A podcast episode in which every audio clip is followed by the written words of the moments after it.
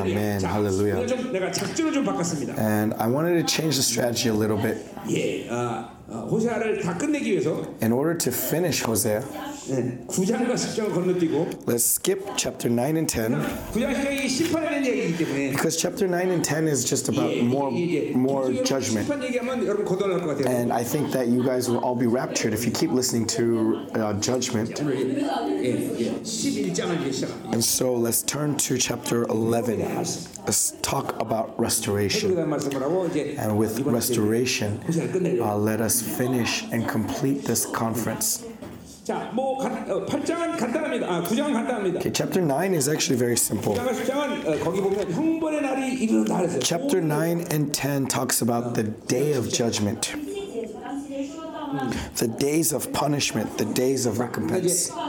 이게, 이게 형벌 보험의 날에는 주님께서 오신다는 거예요. And so the Lord will come 이거는 and 창세기 visit us. 마지막 요셉이 한 예언입니다. Right? This is the last prophet uh, prophecy of Joseph in Genesis 너희들에게 오실 것이다. that the Lord is going to come to you. 요셉의 예언은 He will 모든 visit you. 예, 회복, 어, 그 노예 생활로부터 해방시키는 날을 맞이해서 그분이 오신다는 거죠. And so Joseph was talking about being set free from from slavery and, and 하나님이 restoration.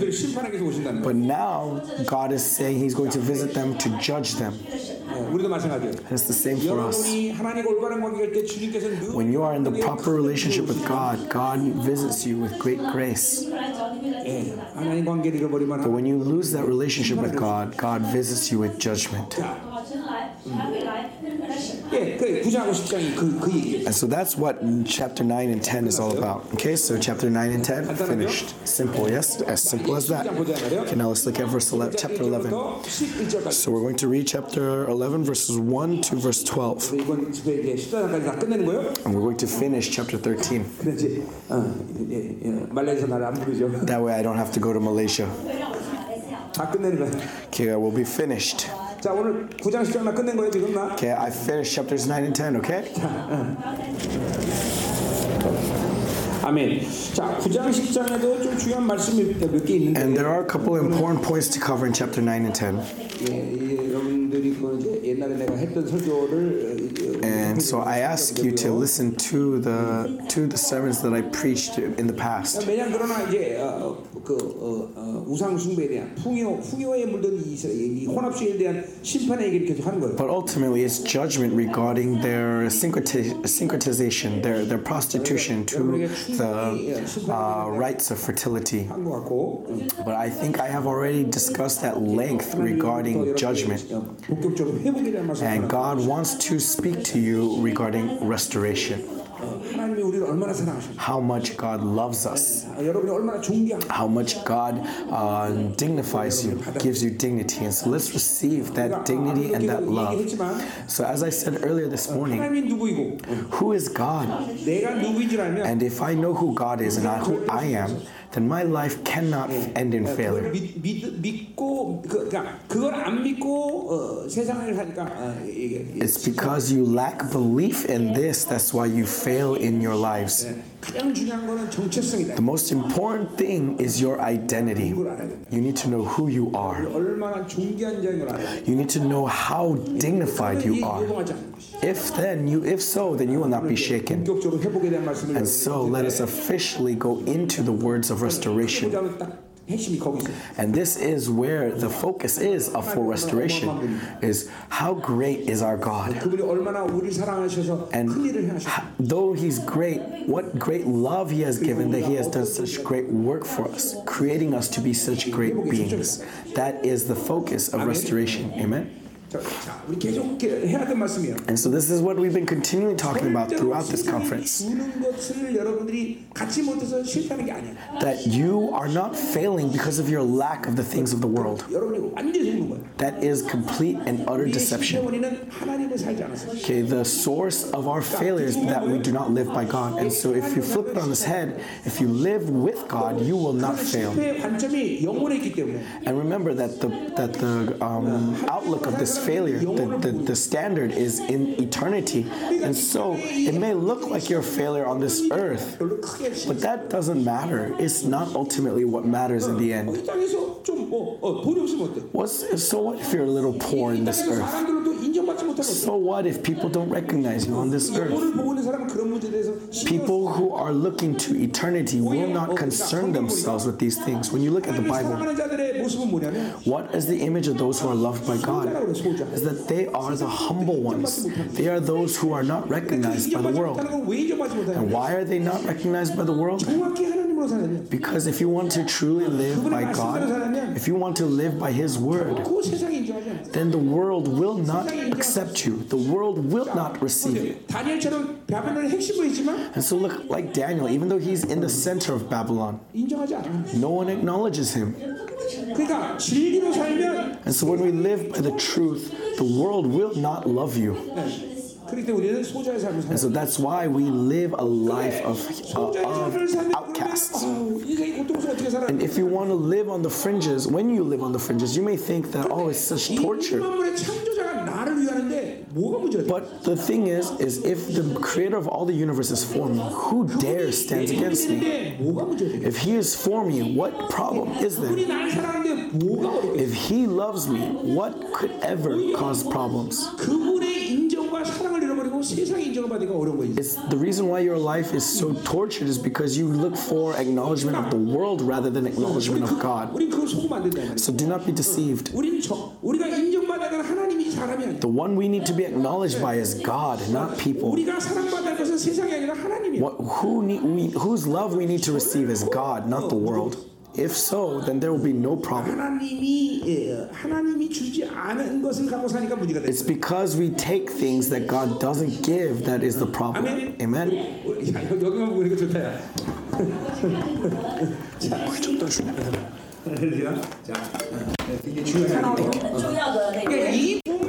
And so, if you don't forget this, if you believe this properly,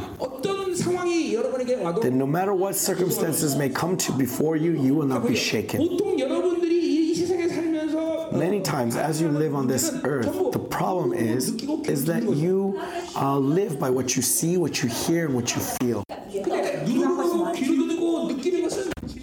And what you feel, what you hear, and what you uh, see is not truth. For example, like this the world says that without money you are nothing. But your reality may be your lack of money, but you are not going to be destroyed. That is not the truth.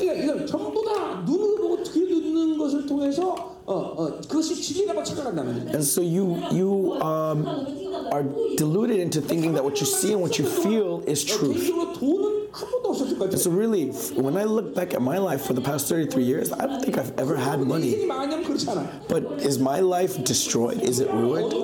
Whenever I needed, God would fill. Though I didn't have money, God filled me. No matter what ministry I did, though I cannot speak a word of English, a word of Spanish, a word of Chinese,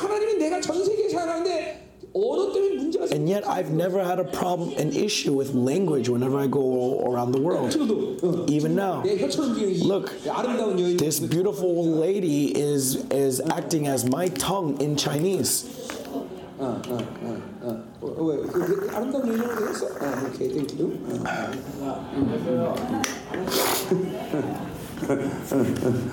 굉장히 좋아하는 것 같아.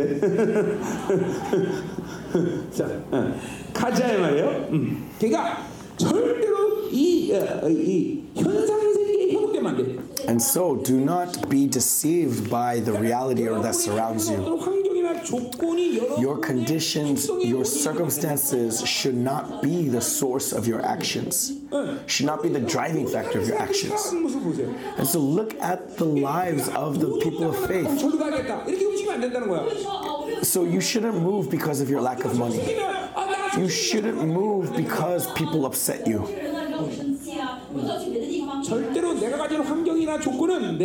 Your circumstances and conditions should not be the driving factor of your actions. This is the image of those who live in the Spirit.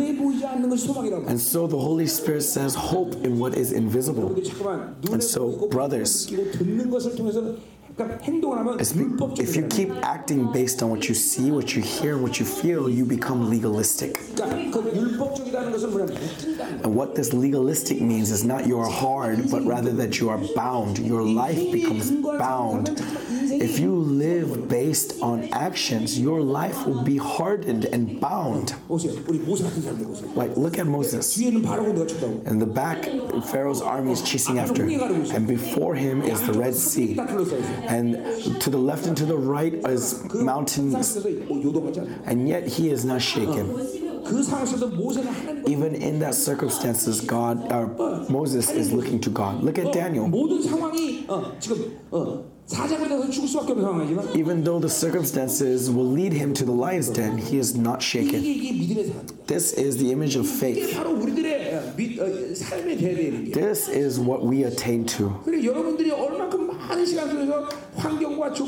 So look at how much in your lives you have been affected by what you see, what you feel, and what you hear. And that's why the devil can mess with you however he pleases. 항상 그래서 영의 사람들은 하나님을 기다리고 하나님의 움직임을 항상 예의해 주셔야 돼요. And so a man of the spirit always waits for God and looks to God. 어, 아무리 상황이 척박해도 No matter how uh, tense the situation may be, if God doesn't move, he doesn't move. This is man of faith. 야 보통의 경우는 원수들은 늘 어, 어떤 환경을 통해서 나를 하나님보다 먼저 움직이게 만들어요. In most cases, the enemy, the devil is trying to make you move before God 어, moves, 하나님이 움직이는데 나로 하여금 액션을 취하게 만드는 trying to make you commit to actions before God moves. 잘못된 길을 가는 거예요. And so you go down the wrong path. 절대로 여러분이 가지는 환경은 어, Remember that your circumstances cannot uh, rush you into action, should not rush you into action. The reason why we are we fall into ruin is because we move faster than God. This you must remember this. There is almost never a case where you are destroyed because you lose, move slower than God. Because if you are slow and late to the chase, it's not me who suffers, but God who suffers. For example, when God said to Moses, Go to Egypt and save your people, he says, I cannot go. And he says, I cannot go. And so God, because he's in a hurry, he pushes Moses from the back. 늦어서 망가진 거의 없어. And so there's almost never a case where you will be ruined because you are 이 late. 세상이 주는 조건 때문에 And as a man of God, the standards of this world, the conditions of this world will never be the source of your ruin. Lack of money will never be the source of your ruin. Rather, lots of money will be the source of your ruin. You will not be ruined because you a lack of people. No, more people will be the source of your ruin. It's because you have relationship with so many people that you are ruined. 이게 영적 질서야. This is the spiritual authority of things. 이런 모든 환경과 조건에 대해서 우리가 요동하면 안 돼. And so do not be shaken by your circumstances, by your 그러니까 시편 conditions. 130편에 보면 That's why if you look at uh, Psalms 130, 이런 고백을 해. David, in the midst of great suffering, declares 내가 이런 고난을 주신 것은 이제 하나님을 기다리게 만들라고 그래요. that, ah, God has given me this great suffering to teach me 고난 가운데 patience.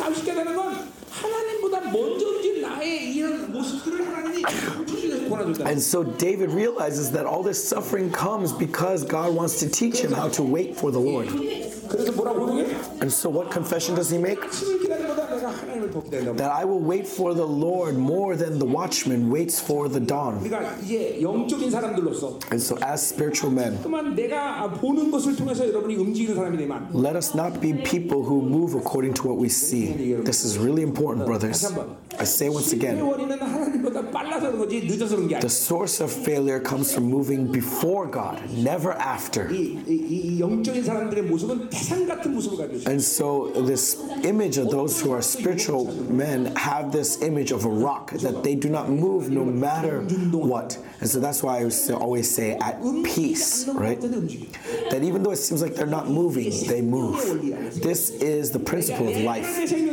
When you have the God of life, oh, life of God inside of you, outside it appears as if nothing is happening, and yet everything is moved through them.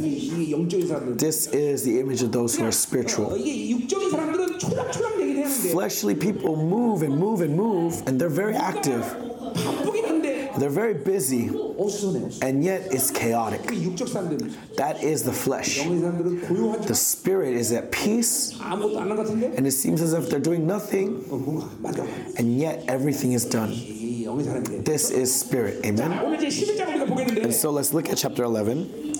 자, 어, 이 어, 11장부터는 이제 이게 북이스라엘 멸망 직전에 예언되는 부분이에요. and so in chapter 11, this is prophecies that were proclaimed right before Israel falls. And so this is prophecy during the reign of King Hoshea.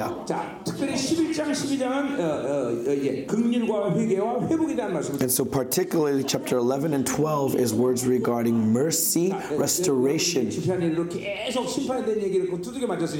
And so up until now you have been continually beat with judgment, right? And we have heard how filthy the world is. Amen. You have realized how worthless it is to live by the world. Amen. And so, if you have lived properly in your Christianity, then at this point, you should come to realize, you should come to the realization that the world is something to not mix with. And so the deeper uh, you have, uh, the deeper relationship you have with the world, the more burdened you are, and the more polluted your spirit is. And there's nothing more important to us than the purity of our spirit. There's nothing more important to the church than to guard their holiness. When the church guards their holiness, God can do all things to that church.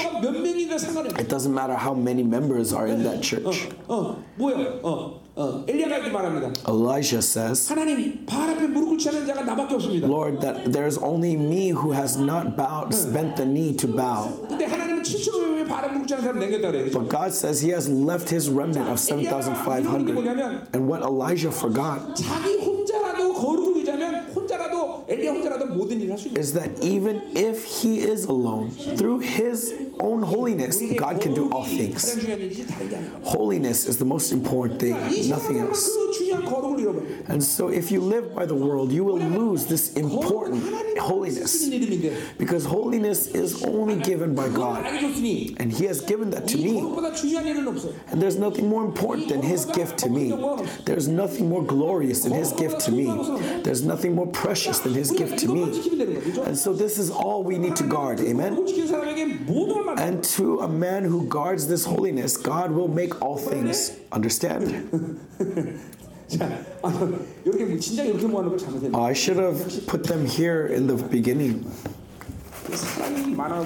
Oh, it's because she's so filled with love that she knows how to do it. Thank you. 자, 자, 우리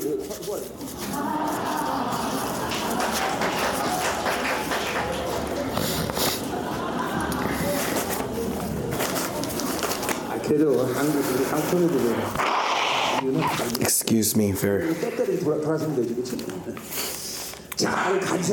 Okay, so let's continue. And so from verse 1 through 4,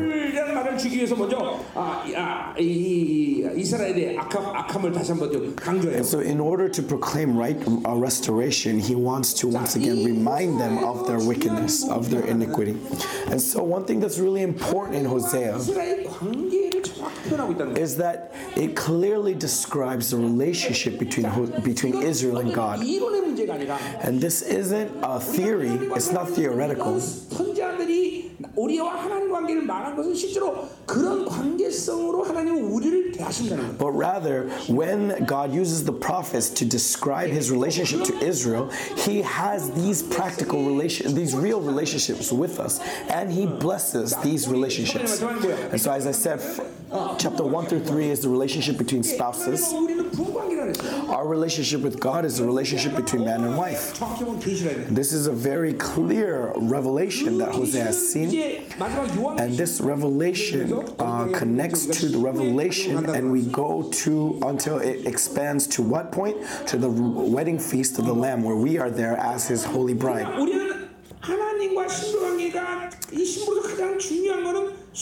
And because we are God's bride, what's the most important thing for us? The most important prerequisite is purity. So God looks for our purity. And when we are pure, He blesses us and loves us. And the reason why this purity is, is corrupted is because of what? The world. But God loves the pure ones. And there are many aspects to this purity. But it's really important to look at it from the aspect of faith. Pure faith faith that is not mixed with anything else. That you have no doubt towards the power of God. You have no doubt to the love of God. And so, one of the most important aspects to first consider when you talk about purity is faith. So, how important is purity?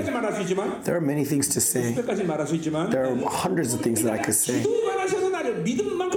But, oh, sorry, faith. And so, but in terms of prayer, faith is important. It's not that God gives us because we pray, rather, He gives us because we have faith. Because those who seek will receive according to their faith. As it says in, uh, as it says in James, that if you do not doubt, you will receive. And so God's not moved by your action of prayer, by the words of your prayer. No, God is moved by the faith you have towards Him. And so it's not important to say beautiful words. Rather, what's more important is what faith do I have? This is pure faith. And another expression in the Bible is a faith like a child.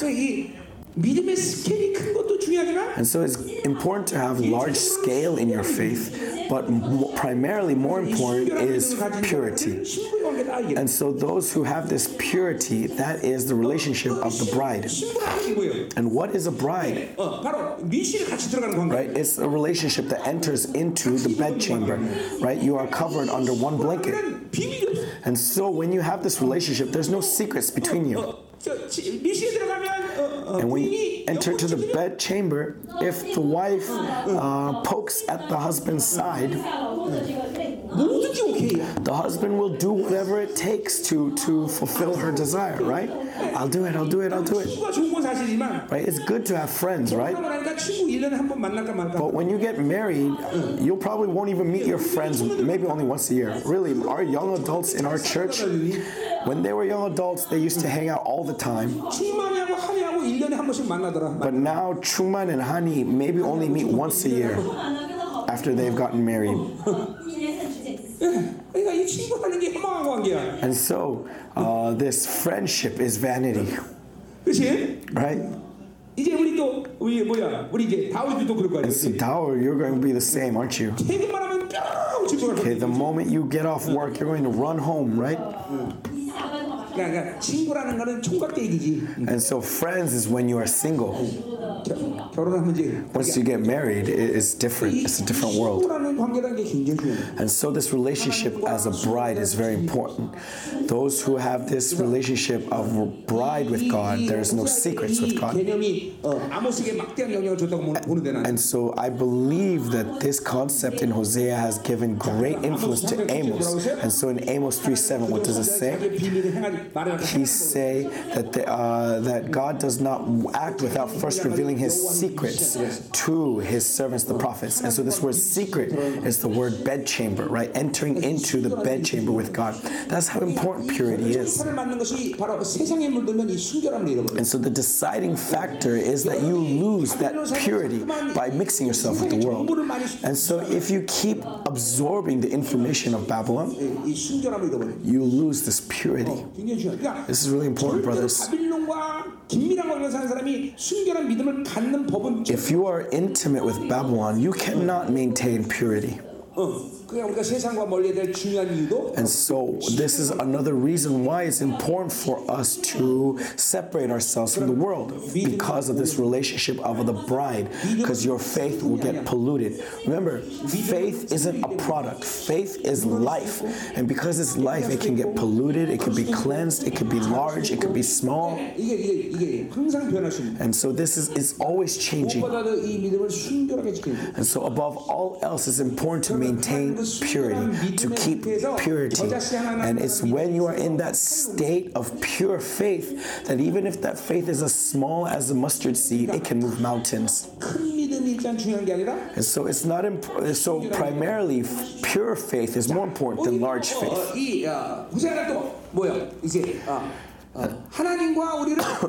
Excuse me. And the second relationship is the relationship as God's people, His nation.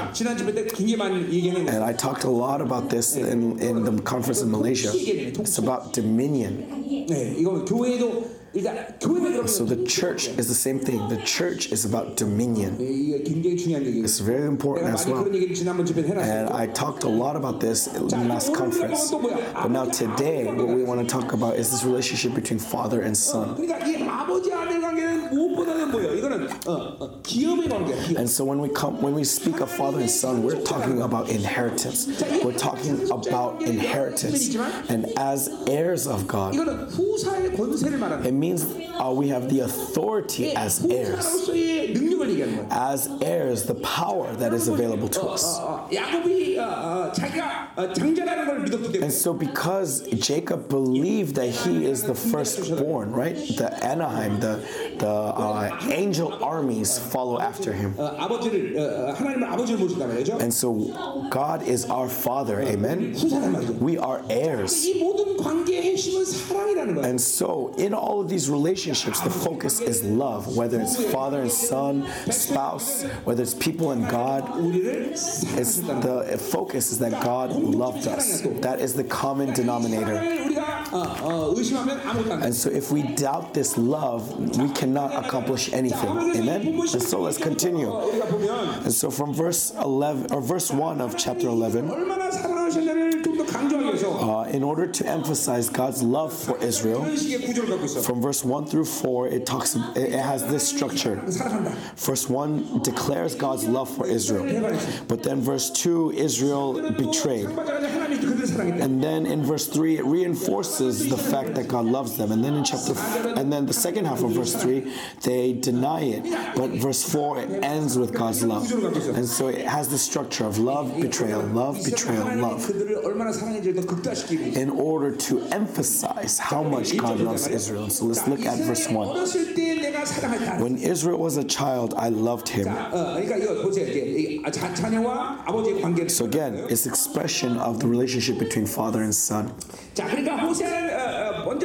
자, 그러니까 호세아는 어, 어, 먼저 하나님과 자, 어, 이스라엘을 이, 이 부자지간으로 얘기하는 건데. And so it's talking about Hosea and Israel as a relationship between father and 어렸을 때가 son. 말하는 건 바로 출애굽을 얘기하는 거죠. And when it talks about his youth, he's describing the Exodus. 애굽에서 아무 낙도 없고 소망 없던 이 노예 생활하는 그들인데 That they were in, enslaved in Egypt without hope, without joy. 근데 그때 그들을 사랑했대. But he loved them then. 여기 사랑했다는 말은 어, 히브리 말로 아하브야. And this word love is the Hebrew word ahav, 그냥 전적으로 뜨겁게 사랑했다라는 거예요. which is love in itself, 자, passionate toward 왜 love. 이스라엘을 뜨겁게 사랑하셨어? And so why did he love Israel so?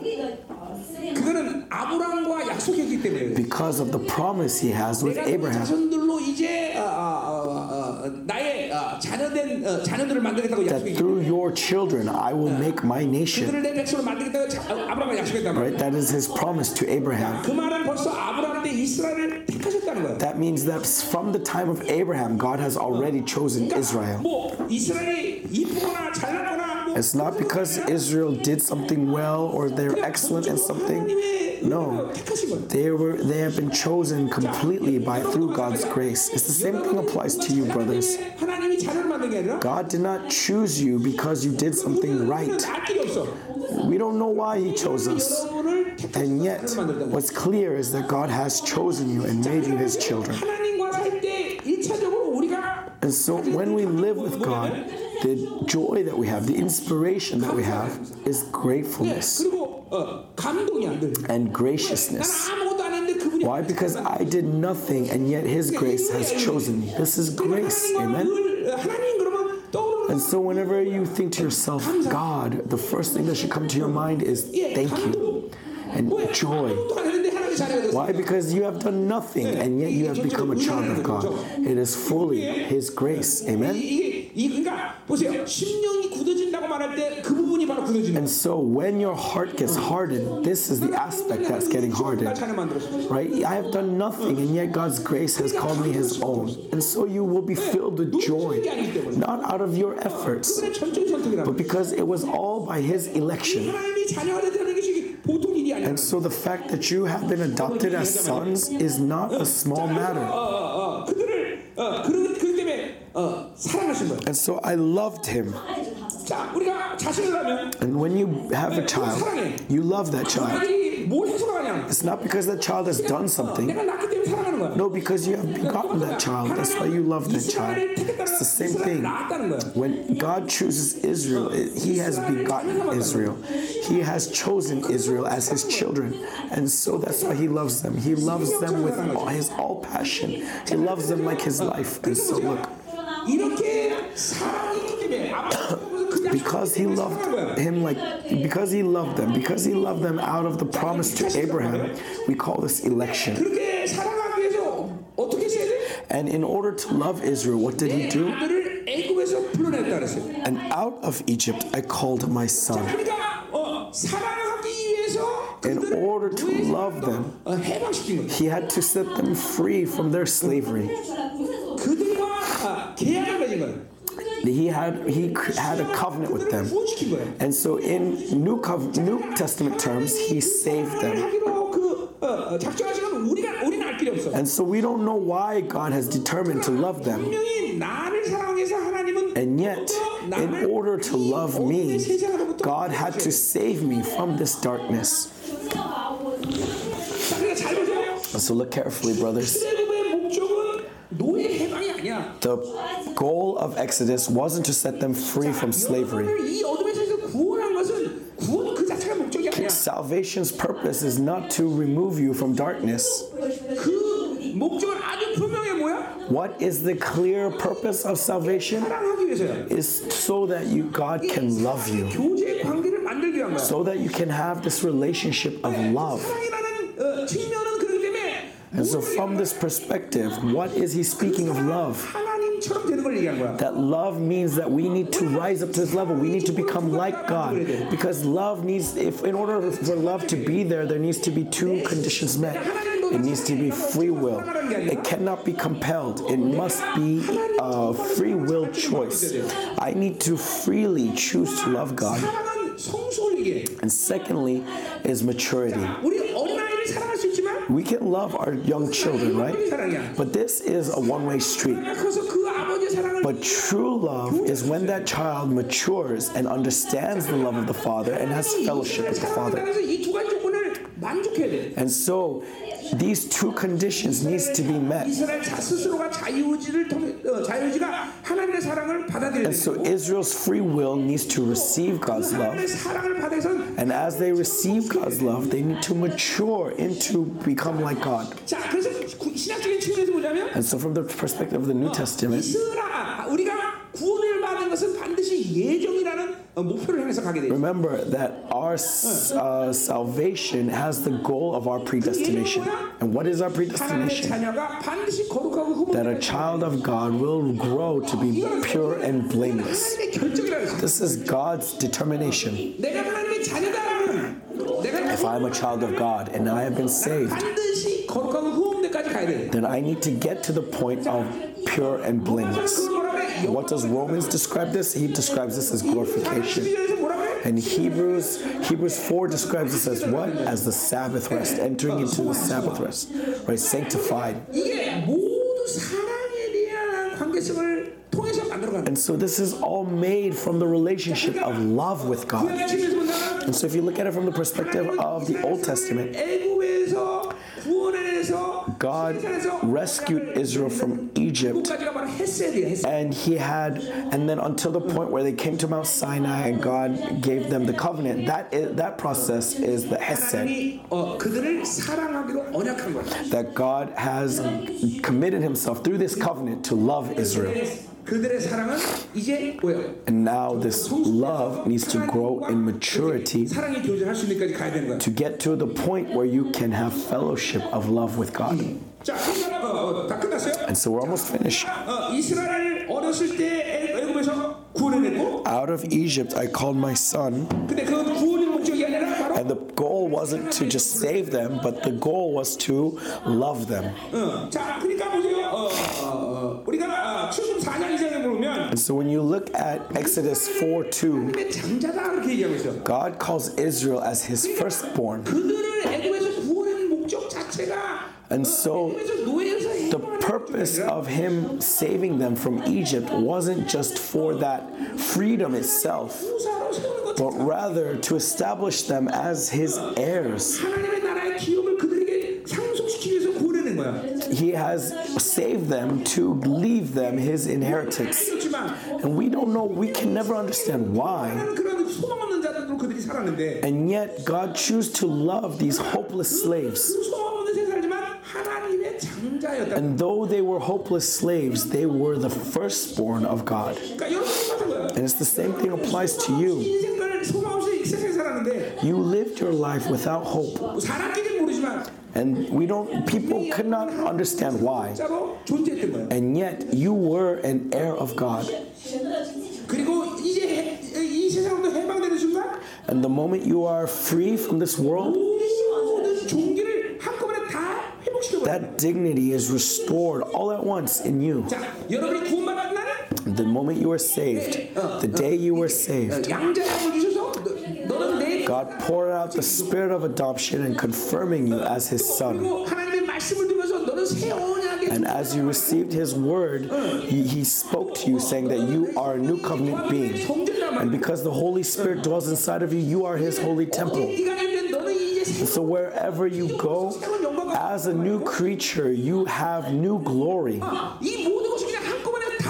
And all of this happened all at once, instantaneously. And so, when does life confirm victory? Life confirms victory in the moment of salvation. The day you were saved, all your dignity was restored unto you. Believe in this, brothers. This is God's promise for you. 그러니까 승부는 모두 이제 여러분들이 인생 살다가 하나씩 하나씩 만들어가면서 And so your victory isn't a process of, of going step by step in your life and then confirming that victory at the end of your life. No. 예, 우리 어, 구약에 따지면 애골 빠져나온 날 벌써 승리 끝난 거야. Right? If you use the Old Testament as an example, the moment that they left Egypt, they have victory. 어, 완전 죽어지고 The moment you died on the cross with Him, the moment you receive that you are a new creation, you have victory. It's not victory comes to you as you go down this path. No, already that victory has been decided for you. But you lose sight of this and are pillaged of all of this. You lose sight of all of this. Look at look at what the devil is doing. Now, of course, you have not yet perfected all the character as a dignified prince of God, and yet you are still an heir, and yet you are still a God, child of God, and you are a son of God. You are His temple, and you are new creation. And God's glorious name has been given to you. And whatever you ask, you will, you are beings who will receive whatever you ask in His name. This all happened the moment you received salvation. And so, if you do not believe in this dignity, how, how can we survive? Look at this dignity, brothers. How dignified are you? Amen? And so, look at verse 2. And so, this word called in verse 1 is the Hebrew word kara. Kara is a really important word. 어, 아무 때나 카라라는 말 쓰는 게 아니에요. Okay, you do not kara to just anyone. 하나님만이 카라할 수 있는 거예요. Only God can kara. 여러분을 불러 여러분을 부를 수 있는 존재는 하나님밖에 없어요. And so, the only one who can call you is God. 어, 어, 내 어떤 사람이 어, 왕이 부- 불러서 오는 사람 관계라고 그래요. Okay, let's say you have this relationship with the king where you are where only the king can call you. 동네 사또가 But some chief of a, of a village asked you to come. Then will you go or not? How dare you call me when I am someone called by the king? Right? Same thing applies to you, brothers. You are you have come through the calling of the king. You have the privilege to meet with the king. Then can the devil call you? Cannot. It's impossible. Why, as it says in John 16, that the uh, that the prince of this world is already condemned. Lucifer and the demons are already destined for destruction, for defeat. How dare they call me?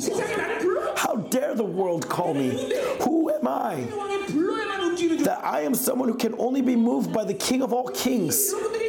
This is your dignity, brothers. If you do not believe this, I, I, I cannot stress how crazy it drives me. That I can only I am only moved by him. This is the significance of Kara. Do I move when the world calls? No, how dare it? This, this is nonsense. You got to trample it. Will you move when the devil calls you?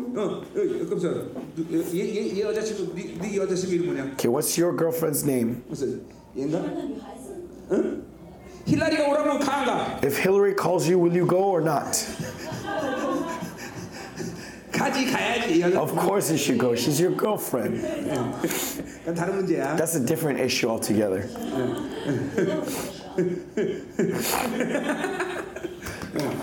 자, 우리 다비드, 응, 아, 다비드 이사 이사인가? 아 이사, 응, 음. 자, 어, 여러분 보세요. Let's look 여러분이 here. 어떤 사람이라는 걸 모르고 살면 안 돼. Uh, do not forget who you are.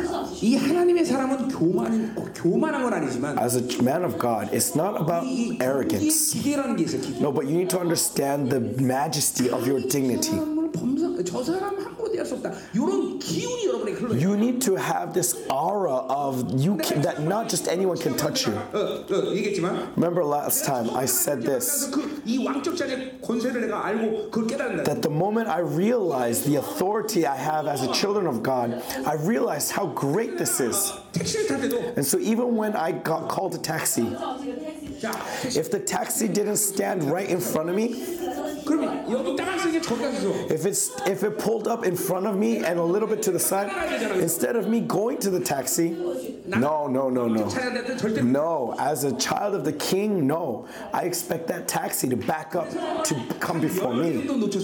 And so because of this, I lost 10 taxis. They didn't come back. They didn't come back. They just left. But I don't care. I don't care. Taxi, come. because of how great this dignity was. 원래- 원래 왕으로 사는 건 쉬, 쉬운 건 아니에요. 어? Living as a king is not an easy thing, brothers. 세상이 그걸 인정하지 않아. Because the world doesn't recognize you. 힘으로 보여줘야 돼. And so you got to show your strength. Even these devils, these demons, they know that you are kings, but they will not obey you. And so that's why we fight, so that we can overcome them with this kingly authority. This authority is given to you, brothers. And so look at how important this word kara is that we move only when God calls. That no, nothing else can call you. 우리 위에는 오직 하나님만 계신 거야. That above us is God and God alone. Amen? 어, 이이막이 이 하나님의 종 부여된 종기에 대한 어떤 그런 야, 막 어, 영광이 발산되는 존재 이런 And so 걸 살아야 you, 되는 you need to live with this dignity radiating from you. Amen? If you believe, say amen. Okay, let's move on to verse 2. The more they were called, the more they went away. And so, the more they were called, called by God, right? The king is calling Israel. But the more they go away, they went away. So, if God calls us, we need to go closer, right? We need to draw near. And when the world calls, we need to go away from the world. But because Israel is polluted by the world, the opposite happens. When God calls, we need to go closer, but we go away. And so look here. The, one of the most important significances of the word kara is intimacy with God that the more God calls us, the closer we draw near. When Jesus came to this earth, what was the first proclamation he made? Repent. For the kingdom of heaven is near. Why did he use this expression is near when the kingdom of heaven is in me? He is describing the fact that it is so close that you can stretch out and touch it. And so I need to um, uh, uh, I need to respond to God's calling. That's how close He is to you. And so, to those who meet with God properly, will have these two emotions. First is reverence, and second is intimacy. To those who respond to this kara, they will always have these two emotions.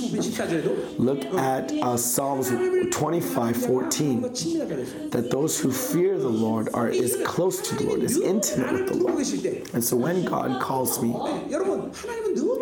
Listen, brothers, God is always calling you. He always desires to be close. He always desires to meet with you because God is God of love. And love needs to meet. Do you know how much God wants to meet with you? And so even though you are a sinner, he gives you righteousness and acknowledges you as not having sin so that he can meet with you. So that he can meet with you, he gives you this righteousness. He acknowledges that you have no sin, not one. And so, if you try to understand the love of God from the perspective of man, you will never, ever understand it. You need to meet with God and, and that's when you will come to understand how great His love is for you. That Apostle John is probably the one who has seen the pinnacle of this love, the height of this love. And he said, and in his hardship, what did he express? He said that God is love, and, and that the love uh, uh, uh covers over ev- covers over everything, covers over even the glory of God. And so, from the perspective of of man, you could think that God has been driven crazy by love. And so to Israel, God uh, describes his love like this that I am jealous for you, right? I am jealous for you. And this is God's love to be um, exclusive. 독점하면 어, 어, 어, 자신의 욕구 때문에 망가지지만 Many people, when they want exclusivity, 하나님은 최 사랑을 하시는 분이에요. they, they, uh, man is ruined because of their desires. But God, God is perfect. And so when He is exclusive to you, He perfects you. And when you deny that, He is jealous over you. Amen? 하나님은 사랑에게 사랑해서 우리를 불러서 만나기로 하시는 And so God called you so that He can love you. That's why he continues to call you, continually drawing near to you. And then we must draw near. But Israel, who has been corrupted by the world, they cannot draw near. They continually go away. And so this breaks God's heart. And so the more they went away. This is the principle of things, the order of things. If we're close to God, we'll be far from the world. If we're close to the world, we'll be far from God. And so look, examine yourselves, brothers. Who are you close to? Who are you close to? If you're close to God, you'll be far from the world. Then what should we do? We need to be we need to stick ourselves to God. Excuse me. We need to stick to God. How much? What does John say? That I abide in you and you abide in me. That we are completely united to God. That's how much we need to stick to God that there is no uh, space between me and God. And so, what is our best predestination? Is to be pure and blameless right? Purity, complete purity. Amen. And so let us get closer to God. Amen. Amen. And so let's continue. And they went away. They kept sacrificing to the Baals and burning offerings to idols. And because they get far from God, they get closer to the world. This is not possible. Okay, it's not possible to say that I'm far from God and yet at the same time far from the world. No, that is a lie. It is an outright lie. If you are far from the world, you will be close to God, and if you are far from God, you will be close to the world. There is no middle ground. So do not lie, brothers uh, I might be far from God, but that doesn't mean I'm close to the world. No, that's a lie. As far from God you are, the closer you are to the world. The farther from the world you are, the closer to God you are. 안에 이 인본주의와 세상적 경험성의 이 생각들을 버려야 돼. And so cast aside all of your worldly standards. Cast aside all your humanism because this is what allows for this middle ground. That I'm far from this person and also far from that person.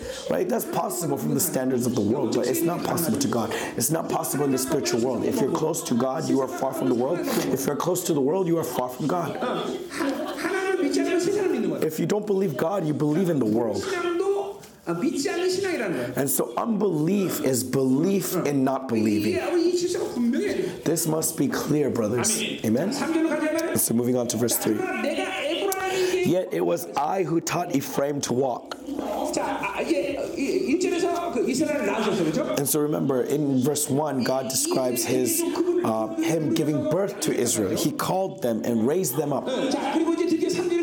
And so in verse 3, he teaches them 예, 어, 어, 팔을 안아주시고 and takes them up by their arms. 어, 자 그런데 보세요 어, 그렇게 파, 어, 가르치고 내 팔로 안아줬는데도 and though he taught them and took them up by their arms, they did not know that I healed them. And so look, Israel spent 430 years as slaves in Egypt, and so this uh, wound is too deep. And so God had to heal them. And because He loves them, He heals them. This is Rapha.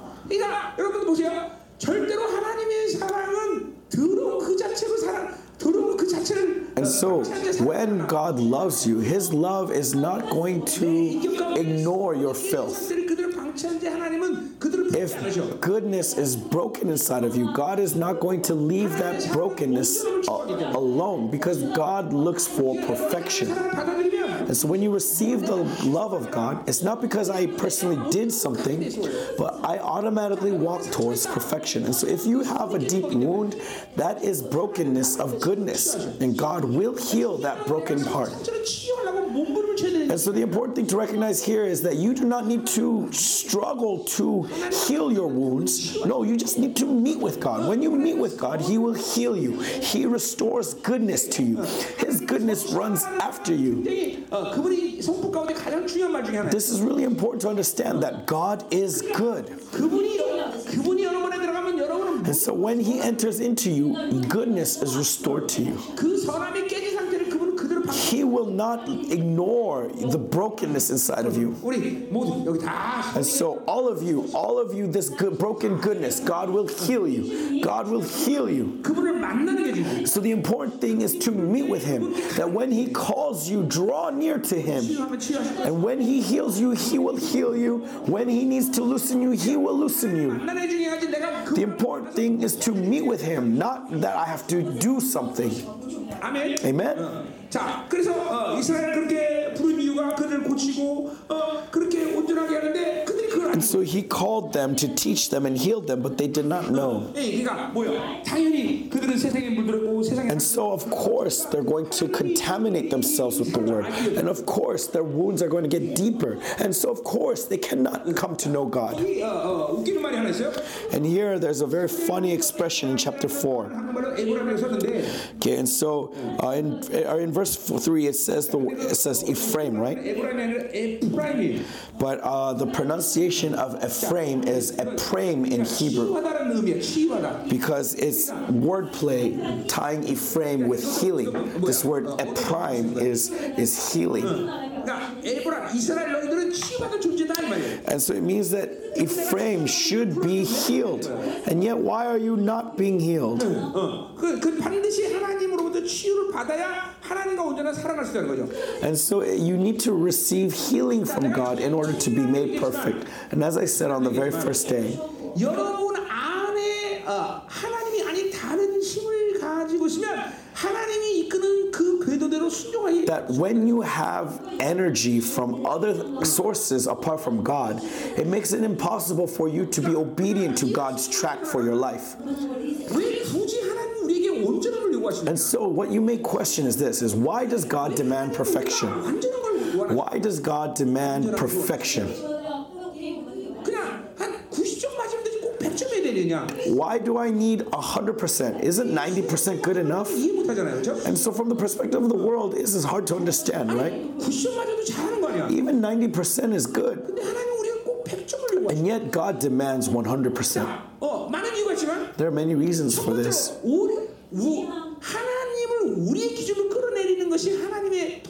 But first of all, you need to see this is that God's dominion doesn't isn't from the perspective of me bringing God down to me, but I going up to God's level.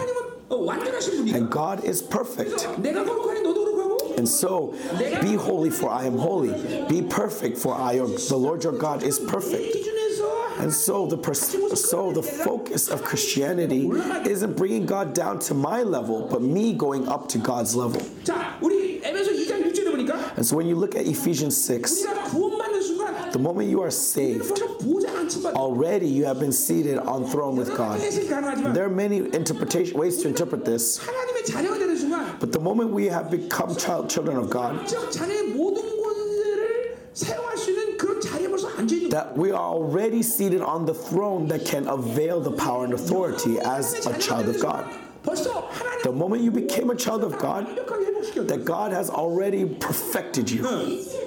그러니까 가면서 점점 점점 여러분이 100점이 되는 게 아니라 And so it's not that you get to 100% as you go down this road. 우리가 100점을 주고 시작하는 No, God gives you 100 right away. 거예요. 여러분 뭐야? 이게 이게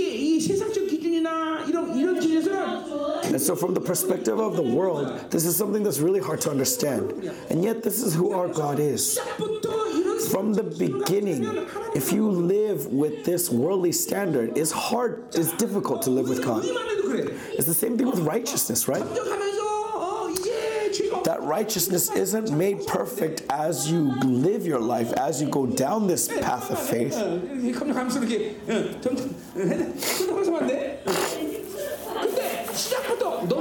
No, from the moment you begin, he acknowledges you as having no sin. How amazing is this? If you look at it from the perspective of the world, it's hard to understand. Amen? And so, when you live with God, you begin with 100%. If you do not have that 100%, it's hard to live with God but because of the legalism of religion and, and because of, uh, uh of humanism, you try to bring God down. That God, uh, compromise with me, just 70%, just 50%, meet me halfway, God. Christianity isn't about being the best human I can be, as we'll see later. 하나님처럼 살게 만드는 거야. Christianity is about being like God. 이 신앙의 목적 자체가 안 This, 여러분들. th- and so you can see that the goal is completely different. 어, 이 땅에서 최고 인간으로 살고자 하는 We are not living to be the best human we can be. 인간의 존재 관심은 완전히 죽어지고 We are dead to our humanity 어, 하나님처럼 되는 거야. and we live by God's divinity. 목표가 하나, 하나님의 목표가 틀려. This is the goal for God in our salvation. 우리가 이런 걸 생각할 때 어떤 어떤 생각을 줄 수 있어? And so when we think about this, how, what may come up to your mind? It's impossible. 내 방법으로는 불가능하고 Of course, it's impossible. By your means, it's impossible. Christianity is through your own means is impossible. Through what you have is impossible. That's why you lay everything down and rely on God and God alone. That is the first step of Christianity. And so this giving up does isn't made through a process. No, the moment you begin, you lay everything down. And so those who have not laid everything down, then I'm sorry to say this, it means you have not yet begun. Because it begins with laying everything down that, oh, I cannot do anything. That is impossible. And so you rely on God. These are the ones who have begun Christianity. And so, if you are filled with your own strength, you have not taken the first step this is really important, brothers. And so let's continue.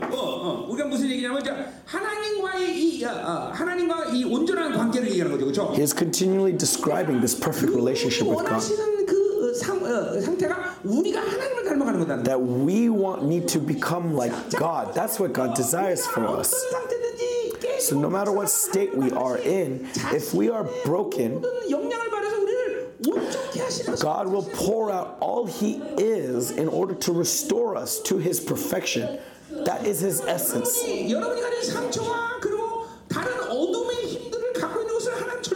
God will not ignore your darkness. God will not ignore your brokenness. It is, it is in His nature to raise you up to His perfection.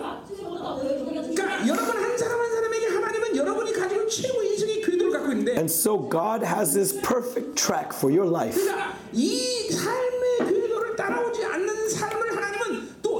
And God doesn't want you to uh, stray from this track.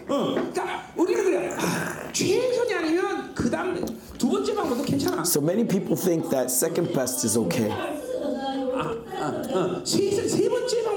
that even third place is okay. Even if it's not the best, as long as it's good, it's okay, right? This is the world.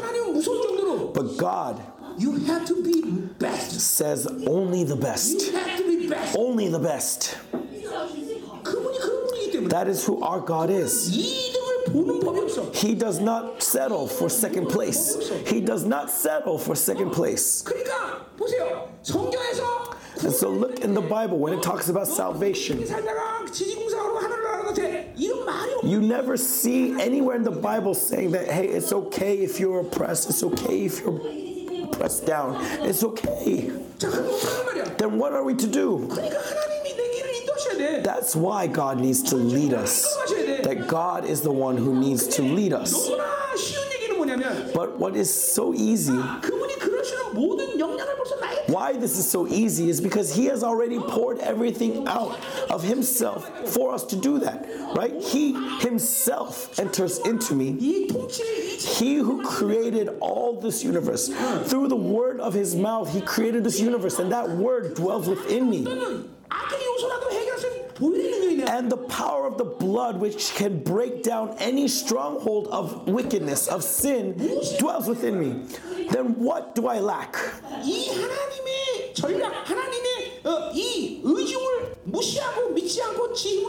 The problem is, is that you ignore this problem, you are this power, you ignore this authority, and you live by your own strength. In other words, in the kingdom of heaven, there is no, uh, there is no uh, detour. There's only one way, right? Because our God is echad. Our God is one. Living with God is one track way. It's a, a single track. Listen carefully. Many people who have the standard of the world will not accept these words easily. You'll be saying, "What? How? How is this possible? How can this be?" And that's why I say it's not your methods. God lives for you. God lives in you. Let lay yourselves down. Amen. And so the plan of God for all of his children is the best. God's purpose for you is always glory. He doesn't want adequate. He doesn't want second, third place. No.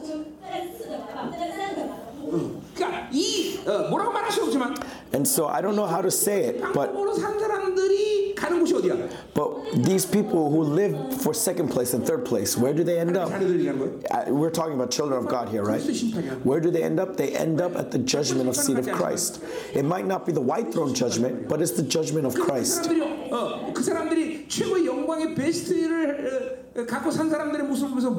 And so what do they say as they look upon people who have the best?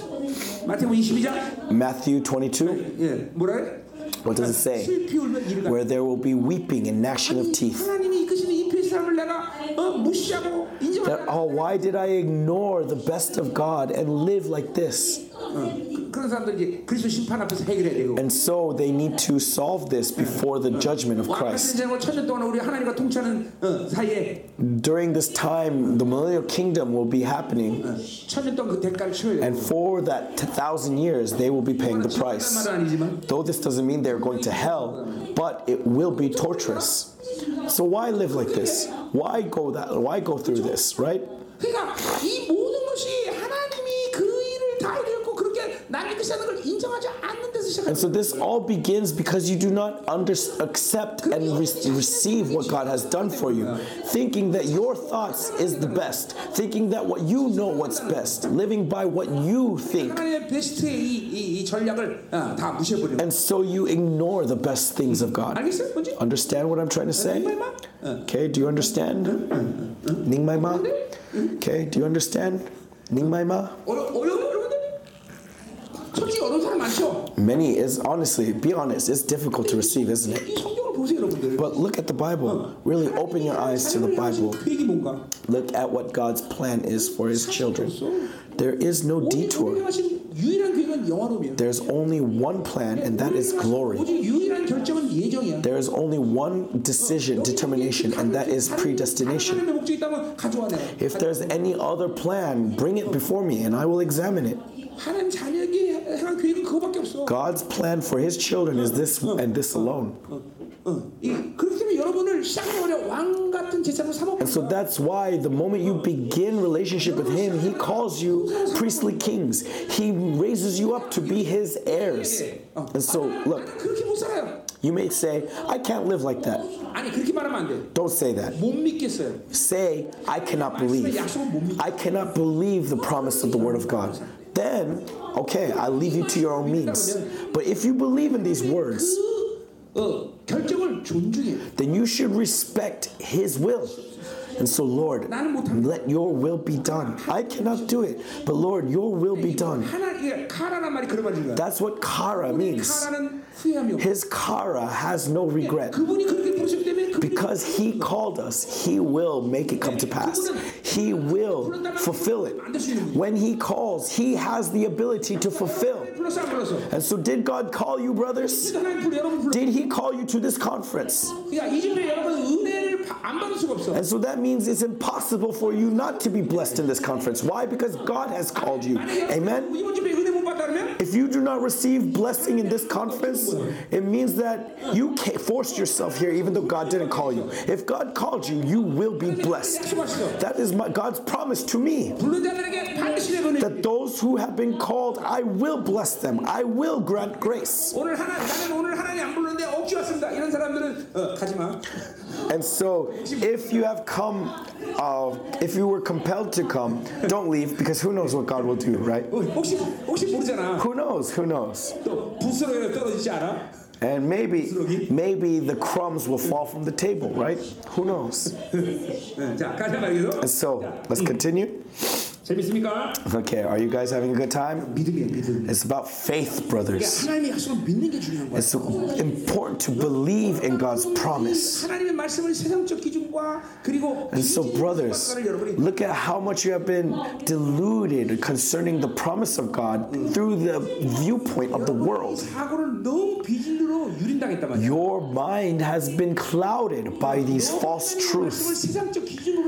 You have interpreted the Word of God through the world. 이게 무서운 거예요, 여러분들. How terrifying is 이 this? 어마어마한 이 원수의 전략에서 성 And so when it comes to seminary, the seminary has been so corrupted by the devil. 이게, 참- 이게, 참- 이게 여러분들 어, 믿어지지 않는 거예요. And this why you cannot 왜 believe. 이만 요구하시냐? Why does God demand only the best? 여러분이 할 수 있단 말이에요. And you may feel this rebellion. 믿다는 거야? Eh, But is God telling you to make that best? No, God will make the best for you. So why rebel? And so for 33 years, as I've been living with God, this is the prayer that I've lifted up to God. That God, if it's not the best, I will not receive it. That God, if it's your best, I will receive it. I gladly receive it. Many people say this to me Oh Lord, oh Pastor, this is good enough. No, no, no. If it's not the best, I will not take it.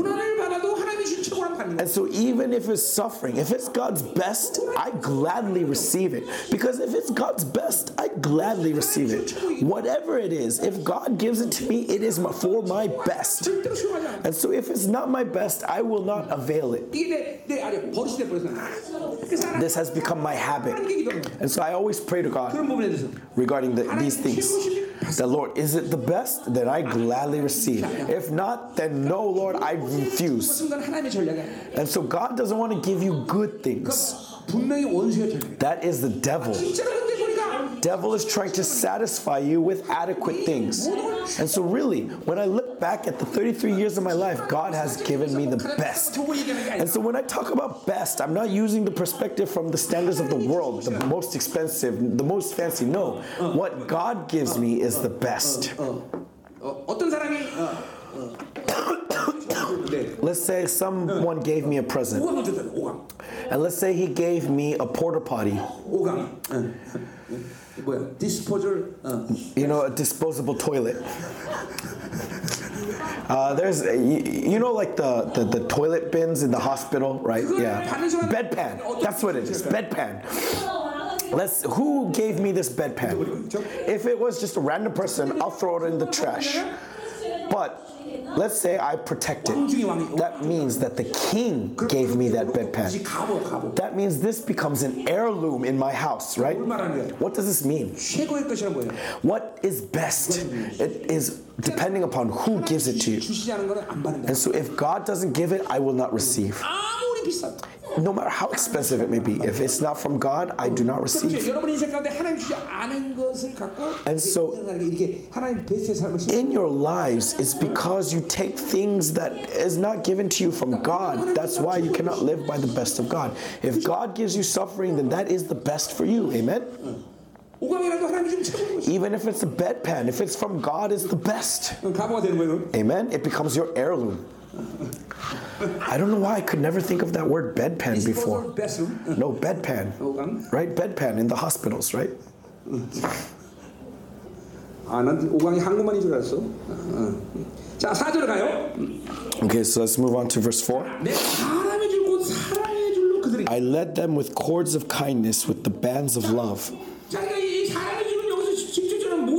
And so this chords of kindness, right? Kindness. Uh, the other word is hum is man, right? Ahav. So bands of love.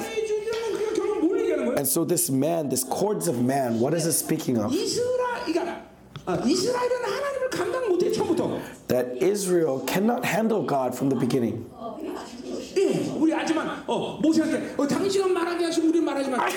예, 우리 알지만 어, 모세한테 어, 당신은 말하게 하시고 우리는 말하지 마. As they said to Moses, Lord, uh, speak to us through Moses, not to us directly. 우리 어떤 분이냐면 But who is God? 하나님은 다시 당신의 정체성, 당신의 종기를 거부한 일을 참을 수 참지 못하셔.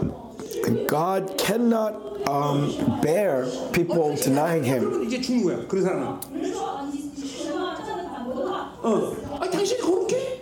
Okay, if are you holy? 그럼 이제 죽는 거야. 그 사람은. Then that person dies. 당신이 창조주야? Are you creator God? 이 하나님의 종기를 거부하는 일을 하는. Anyone who questions his dignity, God cannot bear it. 그래서 우리도 우리에게 신약에서도 뭐라 그래? And so in the New Testament, what does it say? 하나님을 하나님의 하나님을 증거함에 있어서 그것을 부인하지 않을 때 우리가 하나님으로부터 부인당하지 않는다 그랬어요. 그죠? That when we do not deny God as witness, God will not deny us.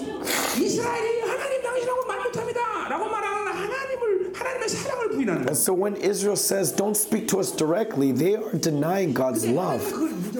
But and yet God acknowledges that. He accepts that they are young and they are immature. And so through Moses, he expresses his love. From the perspective of a man, you may think like this like, What's so significant about that? And yet, in order for God to love you, He laid down His dignity, He laid down His, his honor, He laid down even His authority. It's the same applies to Jesus. When Jesus came to this earth, He did not go around proclaiming that He's the Messiah. No, He called Himself the Son of Man. So all his authority, his his honor, his his dignity was all laid down in order to love you. The fact that he was came as man. That in itself is not a big deal because he created us to be like him, right? But as it says in Romans 8 3, the fact that he was, he put on this body, he put on the flesh, he put on the body of sin that he put this sarx on that could sin. And so, no matter how you try to wrap your mind around it, it's something that you cannot understand. This is not something that God could do. And yet, in order to come down to our level, he put on the flesh. He put on this body that could sin. There is great significance here. Not the fact that he became man, but the fact that he put on the flesh. That if he doesn't take any measures, that he could sin. How amazing is this? How significant is this? How could he put on the sarx? Why put on this body that might sin? And so, from the perspective of salvation, this is the only way that He can fulfill our, the needs for our salvation, right? Man failed, and so He came to the place of man's failure. This is all love. It's all about love, the bands of love. And so you need to receive these bands of love. Amen.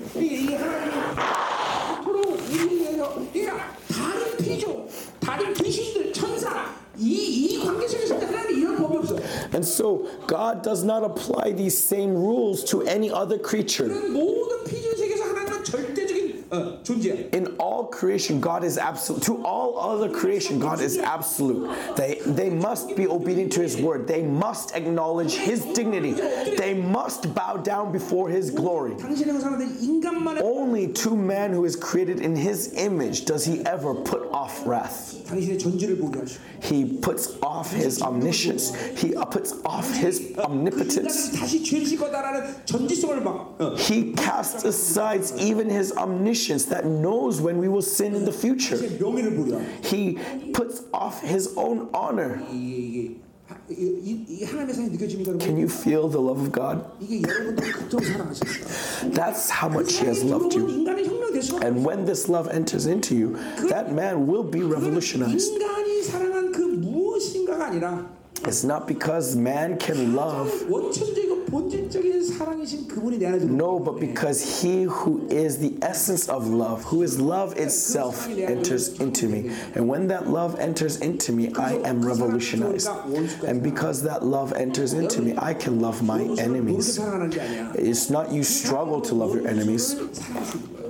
그 말은 Oh crap. 원수라는 말자. Uh, give me a minute. It, it, it ran out of battery.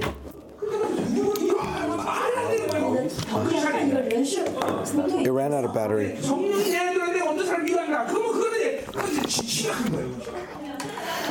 Okay, and so basically, what he was talking about was the love of God. I don't know exactly where you guys got to, but uh, regarding the love of God, how much He loves you. And so they lived for 430 years as slaves in Egypt.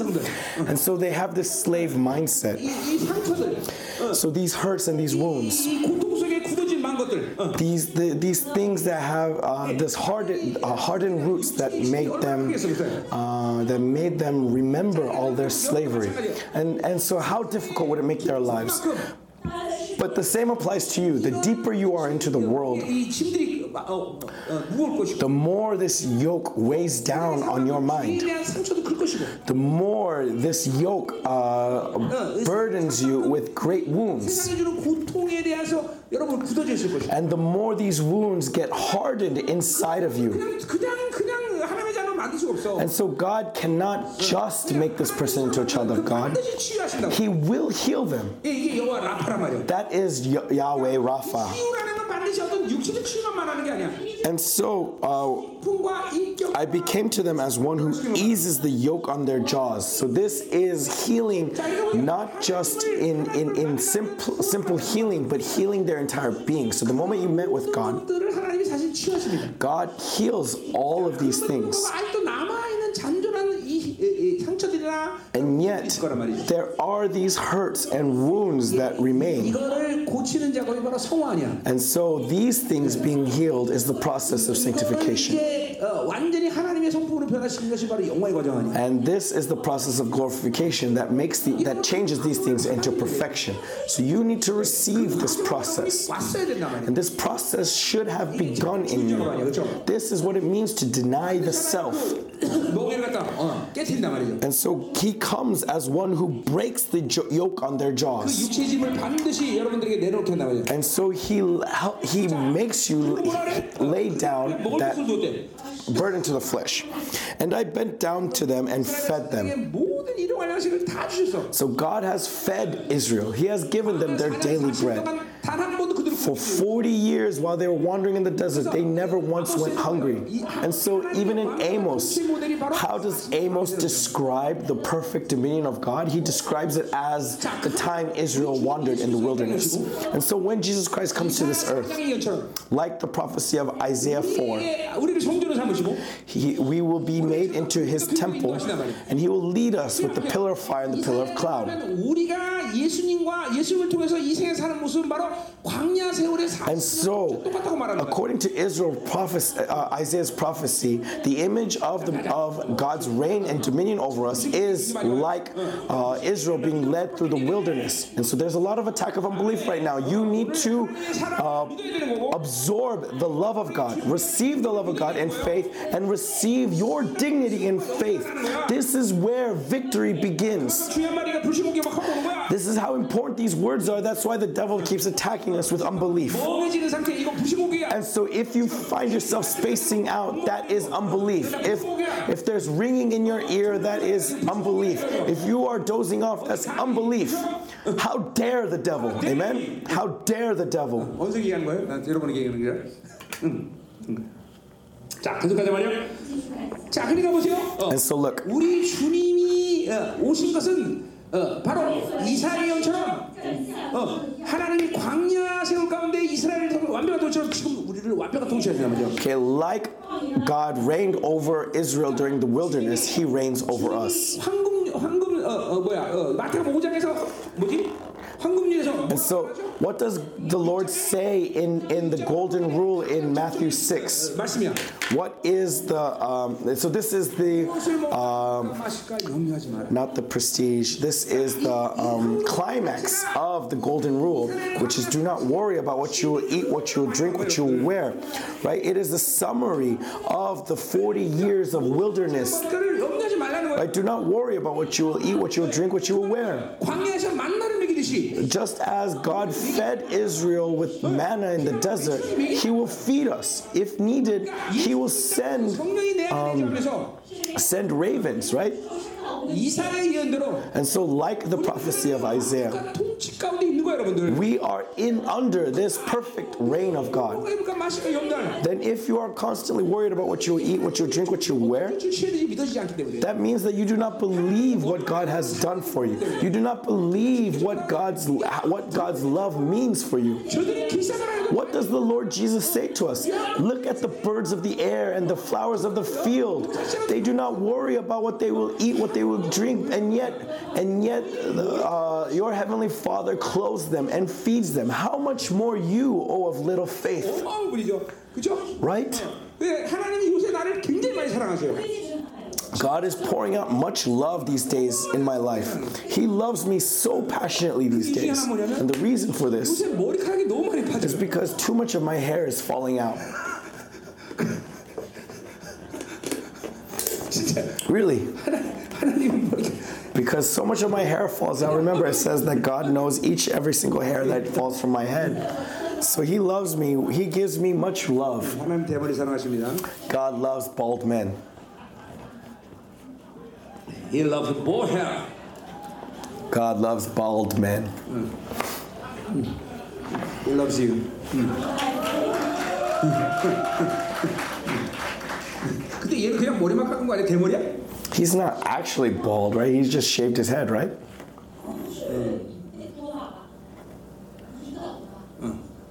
대머리야? 어. Oh, he's bald. Okay.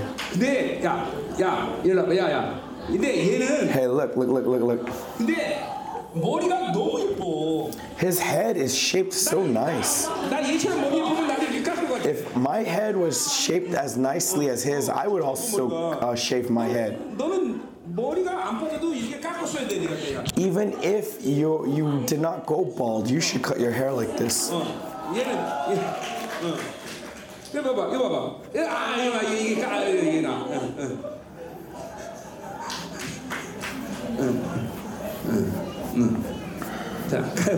Oh, so let's continue.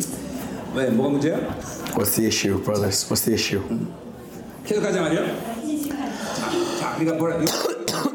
존재를 믿어줘야 돼 오늘. So believe in who you 성령이 are. 내 안에 와 있다는 거는 뭐 수백 가지 수천 가지에 의해서 어마어마한 일이지만 How amazing is it that the Holy Spirit dwells within you? 세우처럼 우리를 완벽하게 Because when He dwells inside of you, He reigns over you like God reigned over Israel in the wilderness. That above your head is the pillar of fire and the pillar of cloud. 서 멈춰라. The Holy Spirit says, Go, stop, move, stay, constantly leading you. It's because you do not acknowledge that Holy Spirit that you do not see it. And as I said yesterday, God has gives us laws by the tens of thousands. Right? He is concerned and accurate and clearly speaks about all of your actions. They, we may not say commands, and yet, He defines every action in your life. And so, what do we call Him? We call this Holy Spirit our counselor, right? The Holy Spirit is our counselor, Jesus is our counselor. And so the best, the two most successful counselors in the universe counsels me. So is it, I cannot lose. Minho, you should go to the left. That if the Holy Spirit says this to me, then Jesus as well will say, hey, the Holy Spirit's right then without without any question, just move to the left. Oh, today I think you should go to the right. Then without any question, go to the right. When these two counsel me and lead me, of course I will live my best life. Amen. 그러니까 예수님이 이 땅에 오시면서 우리는 40년 광야에서 완벽한 통치를 구현하신 거야. And 그 so when Jesus came to this earth, he has restored this perfect dominion of God that God had over Israel as they wandered the, the wilderness for 40 years. And so I'm reviewing the words of Matthew, the book of 이 Matthew, 마태오장부터 황금률한 거는 하나님의 왕. and seeing the golden rule in Matthew chapter 5, I see that what he's describing is the perfect reign of God. And so, should we worry about what we eat, what we drink, or what we wear? No, no, no, no, no. If He leads us, we do not have to worry about these things. Anxiety in itself is foolishness, is stupidity. When He provides for the entire universe, right? Think about how much food was needed to feed Israel for 40 years. Is it just food? Is it just food? No. Clothes, shoes, water shelter. When you think about this, it goes beyond imagination, right? Even just the 200 of you feeding you costed a lot of money. Now think about 2 million. That is who our God is. Amen. Hallelujah. And so, the li- issue of life is always about belief. Because you do not believe who God is, you think that everything that you see is real. You think that everything you hear is real. That's why you lose. So let's continue, brothers. Oh, we need to hurry up and finish this. 자, 어. 자, 그럼 이제 5절부터 7절 보자 말이에요. So from verse 5 to 이제 7. 하나님이 이제 그렇기 때문에 이들을 심판할 수밖에 없다는 걸 얘기하는 And so for this reason, he can't help but judge 거예요. them. 얘기예요. 어. So again, this is in the past. 5절 보세요. So look at verse 5. 그들은 애굽 땅으로 되돌아가지 못하게. They shall not return to the land of Egypt. 어, 그러니까 뭐요? 어, 이제 한번 애굽을 출산해서 그들이 어, 애굽으로 나가서 다시 어, 도회생활 하는 거, 그 사실 불가능한 거다. And so honestly, it's impossible for them to become slaves again of Egypt. 맨날 광야 세울 때 Right? They kept lying to themselves in the wilderness, saying that, hey, we were when we were in Egypt, at least we had meat, and so they kept wanting to go back to Egypt. But this is a lie, right? It's impossible for a king, for a prince to go back to slavery. And not is not because it's impossible in itself for them, but because God will not allow it. And so they need to return to God. But they do not return to God. And so Assyria shall be their king. Because the uh, the king of this world has stands condemned. Only God, those who call God, are dignified. But they become beings who will move according to the king of the world. That means that they sell their dignity, they sell their nobility. Do you believe in your dignity? That only King of all kings, he alone has the right to call upon you. The prince of this world has already stands condemned. They cannot move you. 예. 원수에 대해서 늘 할 수 있는 생각은 딱 하나밖에 없어. The only thing that you should think of concerning the devil is to trample them. Trample them, to disarm them. That I will not be touched by you. 무장을 해제한다. That I have disarmed you. 건드릴 수 없다. That you cannot touch me. 오직 원수에 대한 오직 한 가지 생각은 그거밖에 없어. This is the only thought you should have towards the devil is that I trample you. You are defeated. You are damned. You are over. It is finished. This is the only thought you should have to the devil. Do not acknowledge their strength. Do not give them victory. Even if it seems that as if I'm broken, that I have lost, even in that moment, do not acknowledge their victory. Just you just taken a short break. You've just taken a short break, and you're going to pay them back double. And so whenever I get afflicted by the devil, I always say this. Let's wait and see. Wait and see. That I will pay you back double. I will pay you back double. And this isn't my will, but God's will. That when I get afflicted, God pays back. His vengeance is twofold. If I lose, if I get pillaged a million dollars, he he he takes two billion dollars. And so there is no loss, right? There's no loss suffered because he's going to give me twice. He's going to give me 30, 60, 100 fold. And so there's no need, need to fear losing to the devil. And so do not acknowledge the devil, recognize the devil's power or authority. Why? Because he is defeated, he is already damned. And so it may seem as if that he's winning, but why do you think they exist on this earth? Is so that God can teach us victory. And so from this context, we should be grateful to the devil, right? Because he is he is this uh, a place where we can let out steam on, right? He is a place. I think this is the first time I've ever said that we should be grateful to the devil. but anyways, you understand what I'm saying, right? So verse six. And so he goes more in detail to this judgment. The sword shall rage against their cities. This is prophesying warfare. 하나님의 온전한 말씀을 그 and so because they did not receive the perfect word of God, the word becomes a sword. Uh, as it says in Hebrews 4:12, clearly that the word of God is living active like a double-edged sword. And this word cuts down every element that is disobedient. And so when we are disobedient to that word, that sword gets turned against us. 말씀으로 말씀을 거부한 자들에게 And so those who reject the word of God, 그걸 하나님이 칼로 치게 되죠. the sword shall rage against their cities. 자, 어, 어, 그러니까 칼이 춤을 춘다 이 원문에 보면 그렇게 나와 있는데 And so uh, the original text says that the sword 이방인들이 dances. 돈을 벌리는 거죠. And so the devil is, uh, the Gentiles are going to bring war. uh, consume the bars of their gates. 이라는 의미인데 And so these bars of the gates. 이게 뭐 이걸 빗장이라고 번역한 건데 근데 이, 이, 이 히브리 말이 어, 바트라는 말, 예, 바드라는 말을 쓰는데 And so the Hebrew word is the word bad. Vad. 이 구약성경 170번 이상이 이, 이 말을 고독하다 이런 말을 의미로 써요. And uh, 170 times in the Old Testament, this word is translated as lonely. 빗장이라는 말은 어, 뭐 어, 빗장 이, 이, 이 말을 빗장으로 번역한 거는 그렇게 나쁘지 않아요. And so it's not a bad translation. 근데 아, 아주 어, 어, 요거 어, 어, 참 웃기는 번, 번역이 하나 있어요.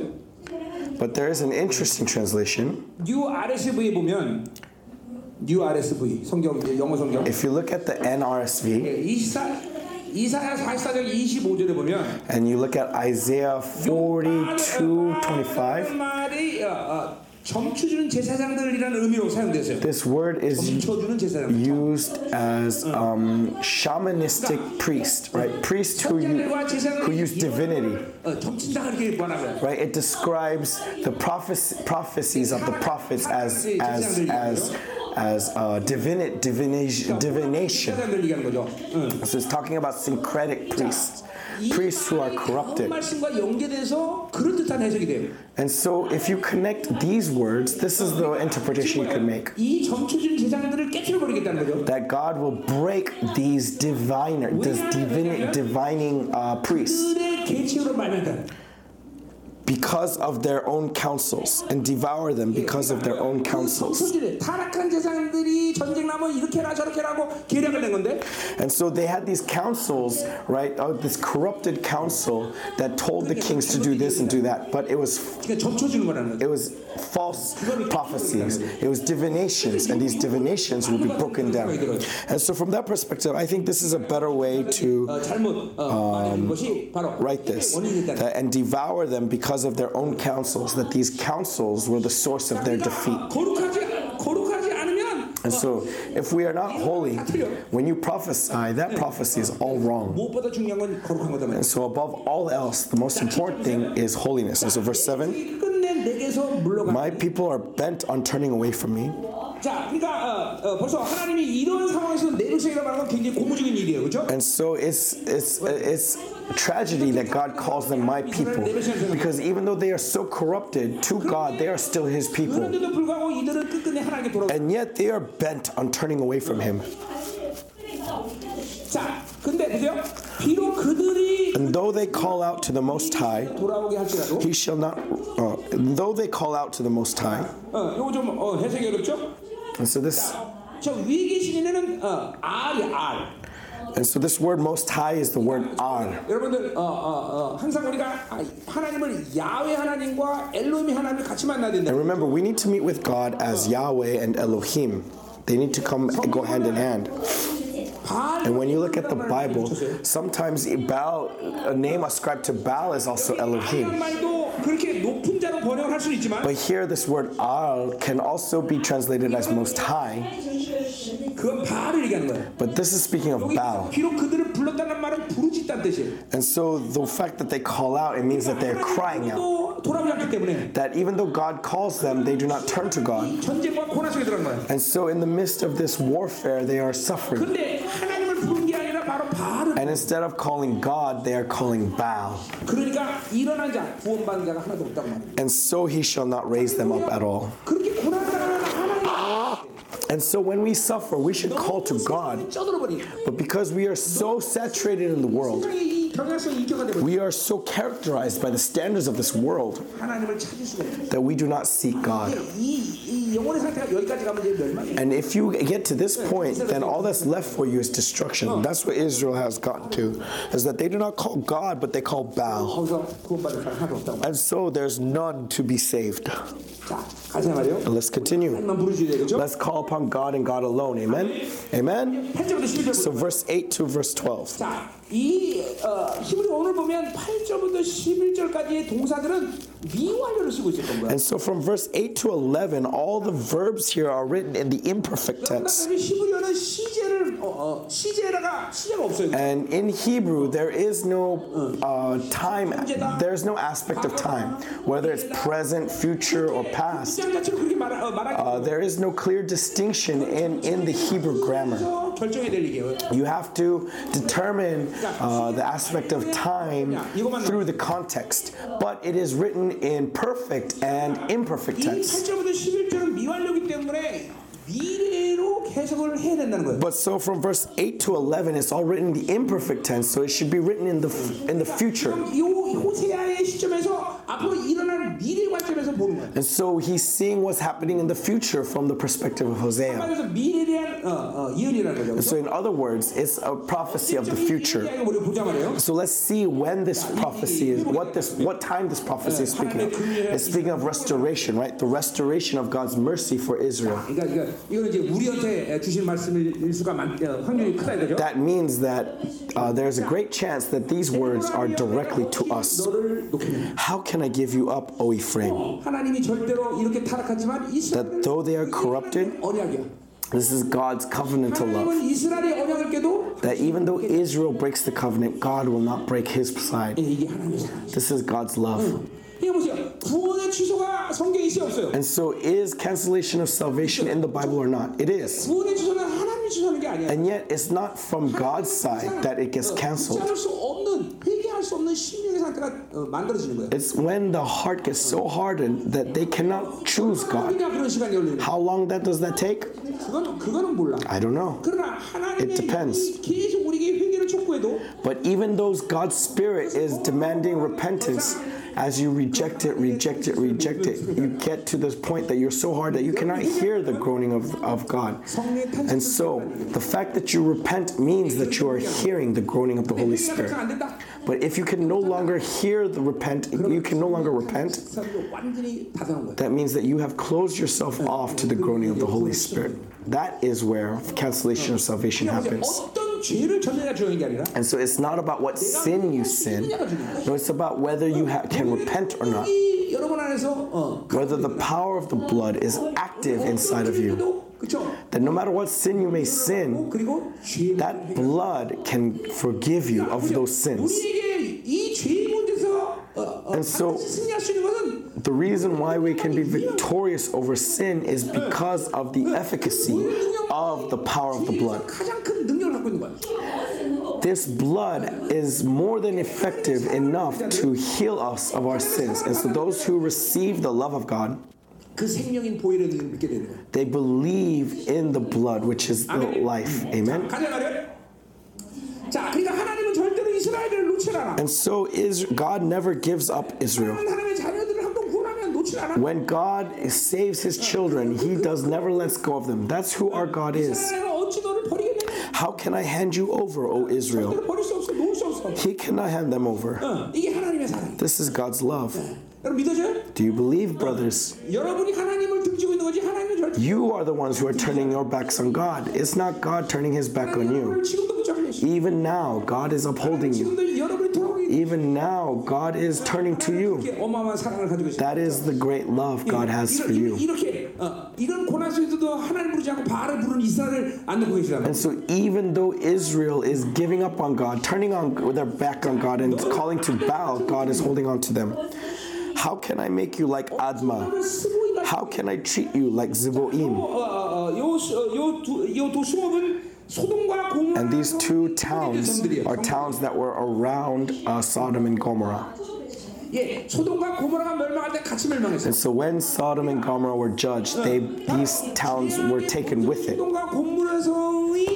소돔과 고모라 성이 그렇게 멸망하는 건 당연한데 And so of course it's natural that Sodom and Gomorrah, which was the um, pinnacle of sin, should be judged. 성까지 다 멸망이 당한다. But even the villages that were influenced by those cities around it were destroyed. 악을 받아들이고 타락한 이스라엘이 어, And yet, Israel, who is receiving all this wickedness, receiving all this iniquity, it should be natural that they are destroyed, and yet God doesn't destroy them.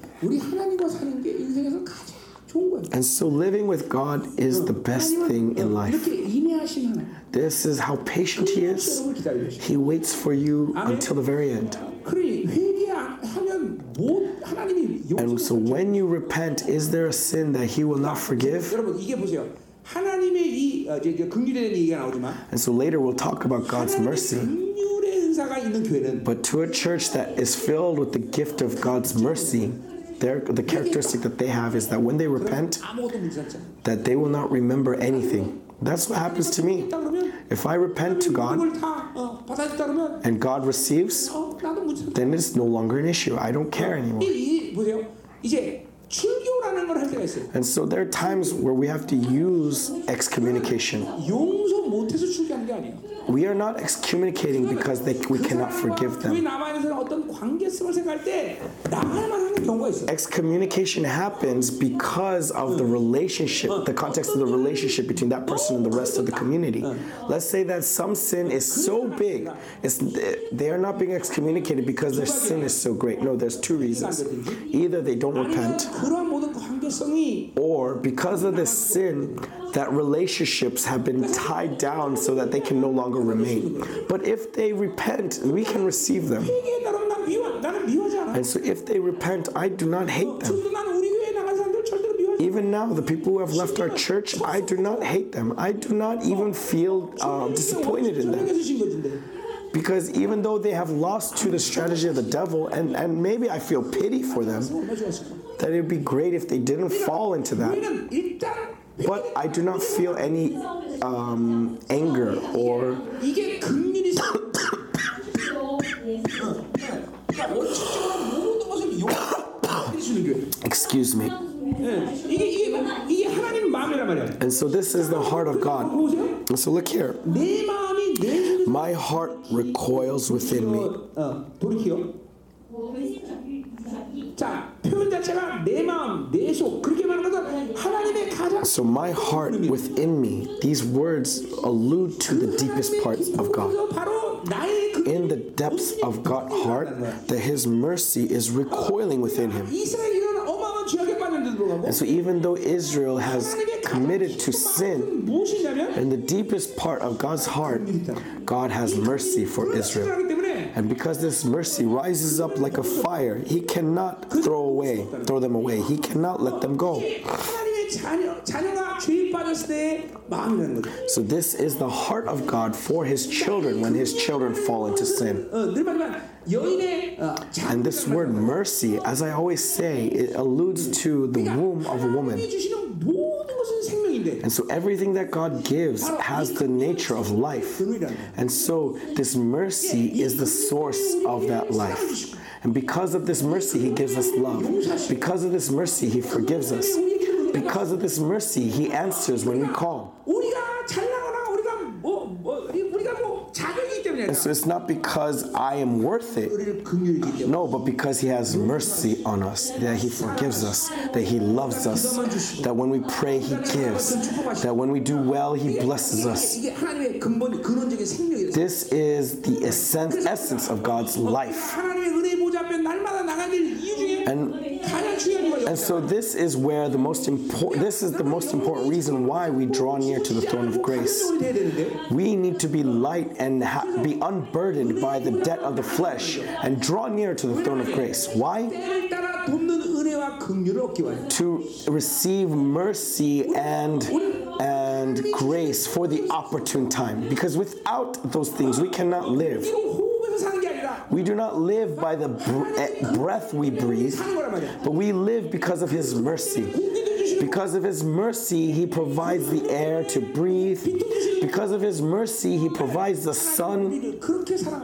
That's His love for us. That no matter what state of sin we may be in, He gives us mercy. And, and people who receive this mercy in faith, that no matter the circumstances, they will not choose despair, but they will choose repentance. They will not be shackled by guilt. If you lose sight of this mercy, you will be shackled by guilt. When you lose sight of this mercy, you are constantly under hear the whisper of the devil. And so, guilt. Guilt means that there is a demon tied to your ear. Oh, oh, oh. And really, when people who are, who are clairvoyant can see, they see demons connected to your ear. Very small demons always surround your ear, whispering to you, whispering to you this guilt. You are nothing. You can't do anything. That's why it constantly giving you despair and guilt. So by the blood of Jesus, all this guilt, I cast you out. These whispering spirits, I cast you out. By by the blood of Jesus. Blood of Jesus. All these, uh, all this accusing, accusing spirits cast you out. It's because you do not receive mercy. It's because you do not believe in mercy that you fall to the trap of the devil. Okay, uh, when you exercise, your physical body gets weak, right? Gets exhausted. It's because you are using energy. But do you know what uses more of the calories than your muscles? It's your brain. And so, do you know where most of your energy, your body's energy, gets poured into? It gets poured into your mind to corrupt you, to constantly corrupt you. And so, if you are shackled by dis- by guilt, you lose energy. And so, if you are shackled by guilt, it is difficult for you to pray. You can't pray. Why? Because you do not have the energy to pray. Because the energy has been tied down elsewhere. And that's why guilt is something that we, God solves. How? That whenever we have guilt, what should we remember? We should remember that the devil is accusing you of something. Are we under trial? Do not be deceived. You are not under trial. You are no longer under trial. So proclaim to the devil that the, that Jesus has won every single trial. How dare you accuse me of anything? So get out in the name of Jesus. You have no right to accuse me that my counselor who has spilled his blood for me uh, says that you have no authority here. So you cannot accuse me. I have the victory. God has restored me by the blood of Jesus, by the blood of Jesus. And so I can see the power of the blood flowing through this place. Amen. And so let's hurry up and finish. Amen. Verse 9 I will not execute my burning anger. So God has this burning anger towards Israel and he should destroy them, right? But then this is a prophecy, right?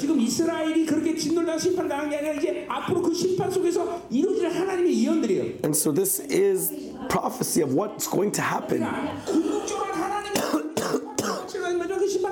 And so though it may seem as if God is judging them, this judgment is not judgment. 가장 큰 사랑의 반론은 뭐냐면 What is God's uh, movement of love? Is, is that He guards your dignity. That is God's uh, greatest expression of His love for you. Is His He keeps your dignity. He keeps your words that you pour out when you pray. Amen. 그러니까 보세요. 더 이상은 얘네들이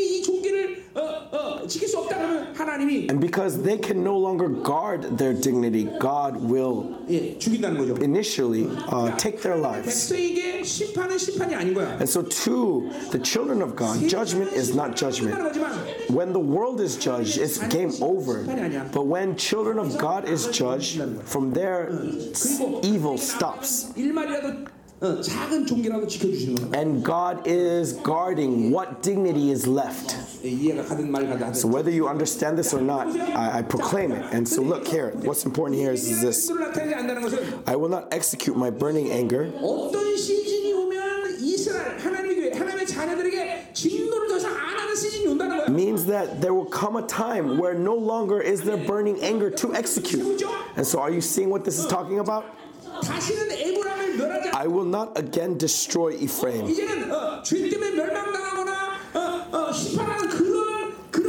And so there is a season that will come. There is a season that is to come that no one will be judged because of sin. This is a prophecy, remember, prophecy. And so you uh, you understand where we're going, right? You can see the picture, right? You understand where we're going from our perspective. 자, 그럼 보세요. 그래서 어, 자, 왜 그러냐? Why? For I. 자, 왜 그런 시즌이 오느냐? Why is this season coming? 자, 내가 하나님이요. For I am God 사람이 아니. and not a man. 자, 보세요. 이게 무슨 말이야? What is this trying to say? 내가 하나님이다. I am God, 내가 사람이 아니다. not a man. 자, 이거는 예수님이 이 땅에 오셔서 Jesus coming to this earth, dying on the cross, winning every victory. and he, he is in that state where he is acknowledged as Son of God. And so when he says that he is not a man, it's not saying that he never became a man, but rather, though he came with the body of a man, he um, destroyed all the sinful nature that, that shackled man. And so he's seated on the throne as God. And so what is this? This is confirmation of victory.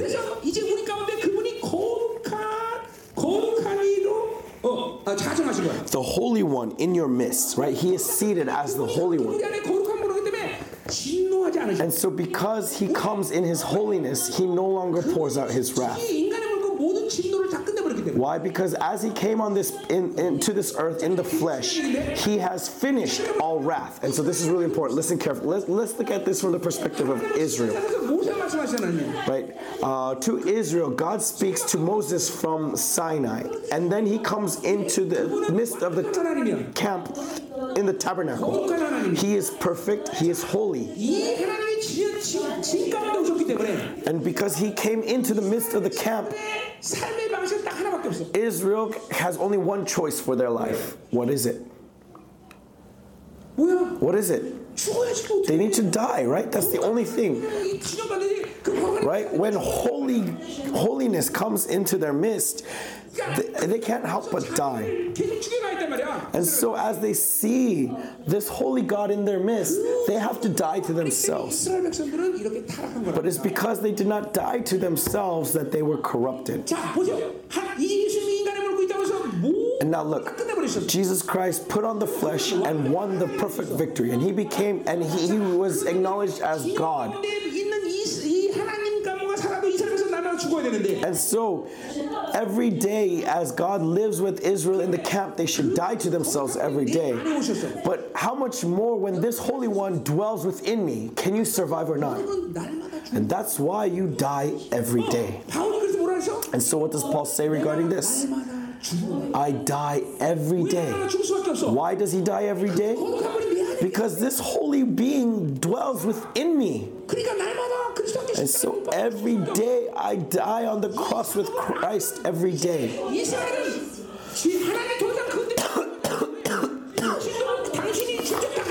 so they God no longer pours out his wrath because he took the curse upon himself and he dwells within me.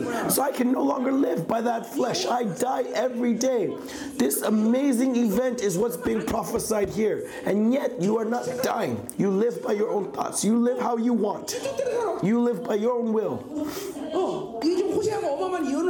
Hosea is giving this amazing prophecy right now. And so the fact that this Holy One is in our midst means that I die every day. That only by dying every day will I not be under God's wrath.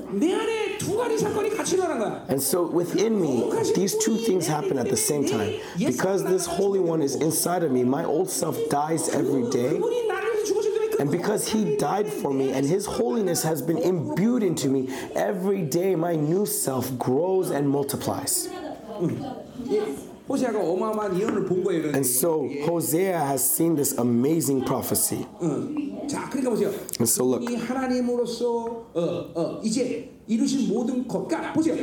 궁극적으로 그분이 인간이 되신 것은 and so fundamentally, Him coming in the flesh 해결한 것이 목적이 아니라 isn't just simply to save you, 인간으로서 모든 육성은 죽어지고 but die, but putting to death the flesh of man and so that you can live by the divinity of the image of God Right? That's what it says in 2 Peter. 그렇죠? 우리는 어, 그분의 신성의 어, 능력으로 어, 거, 신성의 성품을 가지라고 that 말하고 we are partakers of the divinity of God. 우리는 분명히 어, 신성의 어, 모습을 갖고 사는 And so 자들이야. we need to live by that divinity. 아멘. Amen. 어, 어. 그게 이 호세아가 어마어마한 예언을 한 거예요, 그렇죠? And so Hosea has given this amazing prophecy 죽어줘야 되는 거. that we need to die every day. 죽는 것이 우리들의 삶의 원칙. That w- that this is the principle for our lives to die every day. 날마다 내가 죽노라. And so that's why Paul says in 1 Corinthians 15 that I die every day.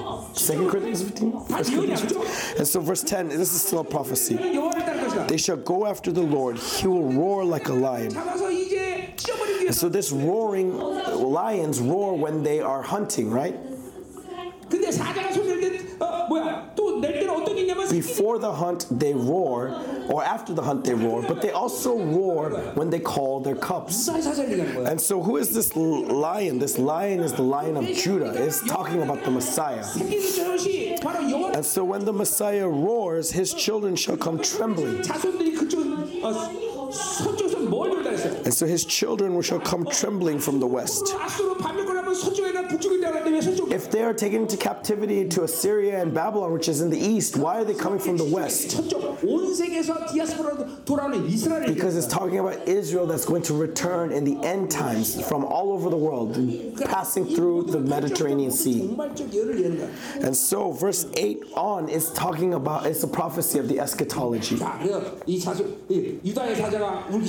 And so the lion of Judah roars, and the diaspora all over the world is returning to Israel. 그분의 지금 포효하는 소리를 들어야 돼요, 여러분들. And so, brothers, you need to hear his roar. 포효하는 소리는 원수를 두렵게 만드는 것이고 When you hear his roar, that will instill the fear into the enemy. 이들이 따라오시듯이 And when he roars, the cubs gather. And in the same way, those who come after the Lord will come gathering to that roar, right? They will follow after that roar. And so you when you 그쵸? 그건 문제가 있는 거야. and so if you run away from this roar, that means you do not belong to this family. We need to hear the roar of the lion. Amen. Lion of Judah, hear him, and when you hear him, you will gather to him. We are living in the season where the Lion of Judah roars. And so follow after me. Why aren't you following after me? Okay, Lions of Judah, roar. Peter, I don't see you doing it. Peter, try. Do it. 우리 역시 똥개도 그렇게 안 한다. 씨. 사자처럼 해야지 똥개처럼 해. 자, 보여줄게 내가. 제이. Okay, I'll show you. Jehu, Jehu, where are you? 어, 뭐야? 누가 때렸어? Did someone hit you? 잘했어 아주. Okay, good job, good job. 잘했어. 어, 잘했어. 음, 자, 14, 끝냅시다. Okay, let's hurry up and finish. Verse 11. 자, 자, They shall come trembling like birds from Egypt and like doves from the land of Assyria.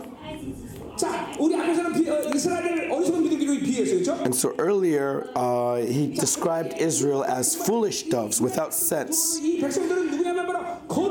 But now these doves are holy doves returning to the land.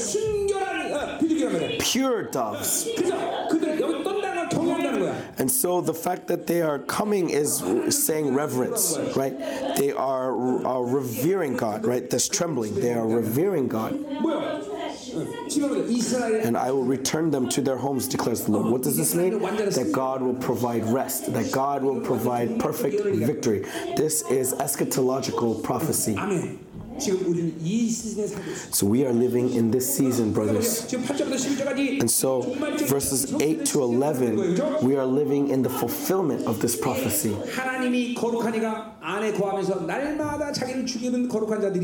That those who, because God's holiness, die to themselves every day, living in God's holiness hearing the sound of his roar. It is the season for these men to rise up. These pure doves who tremble in reverence for God. It is time for them to rise up.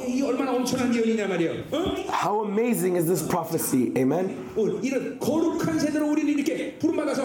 And so we have been called to be this holy generation. So this prophecy is all regarding us. Amen. Your name is recorded in these words. Can you see it?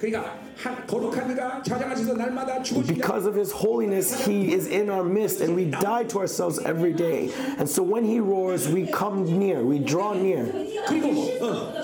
And like pure doves, we revere God and we rise up. Amen? And so, can you hear the roar of the lion of the Judah? Can you hear that victorious roar? Can, though it may instill fear to the enemy, to men of God, it is the voice, it is the roar that calls us to Him, that calls us to Him. Let us go in victory. Let us go. Rise up, pure doves. Rise up. Let us pray, brothers. Let us pray. So let us pray like lions tonight. Your prayer tongues, your tongue prayer should be like a lion.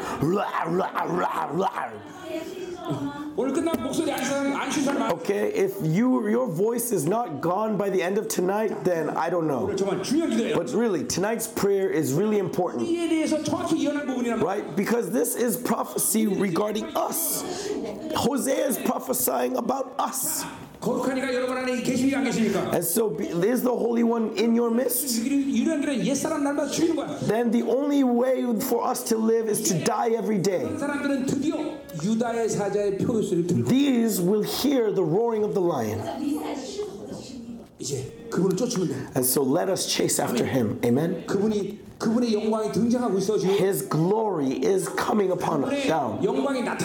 His glory is appearing. The entire universe is aligning to the cross. If I want to explain this, it's going to take too much time. But the entire universe is lining up to the cross. 예, 지금 그분의 영광이 나타나기 시작해. His glory is manifesting. 유다의 사자가 지금 이제 울기 The 시작. lion of Judah is roaring. 지금 순결한 비유 같은 하나님을 경외하는 자들이 그래서 일어나고 있단 And 말이야. that so these pure doves who revere God are rising up. These remnant are rising up. They're rising up. 동참해야 되지 않겠어? And so don't you want to take part in this amazing calling? 이게 You are the you are the main players of this act. That's why God has called you here. And so, or do you want to be contaminated by the world and be judged with the world? No, there's no time for that. Those who fear the Lord, those who follow after the roaring of the lion, rise up. 지금 유다의 사자는 그런 말 그런 말랑표를 찾고 있어. The lion of Judah is looking for these willing hearts. 순결하게 하나님을 경외하는 Willing hearts. He's looking for these pure doves who who revere God. 자들을 찾고 있단 말이야. who die every day because the Holy One is in their midst. Beloved young adults, 자들이 beloved ones who I call, come out. 이 영광을 Come out and share in my glory. Amen. Hallelujah. 임하시옵소서. Lord, come upon this place. Lord, those who Hosea have prophesied are seated here in this place today. These the, the main players of these prof, of this prophecy are here today. Who dares deny this prophecy? prophecy? Who dares reject this prophecy? 하나님 맞습니다. Yes, Lord. 오늘 호세 예언의 바로 장본인 납니다. That I am the main player of the prophecy of Hosea. 주인공이 나라고 외칠 수 That, 있게 하시옵소서. Lord, may all the young adults here proclaim that I am the one 포효의 소리가 들리기 시작. and hear the roaring of the lion.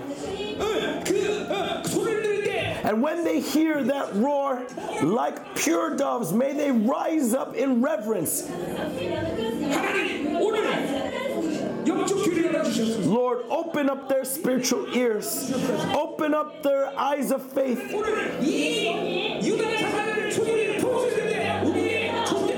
lion of Judah is roaring. And when they hear that roar, may their being be completely revolutionized. May they be characterized by your victory. May I believe that you have called them for your victory. Lord, Messiah, Lion of Judah, rise up, rise up.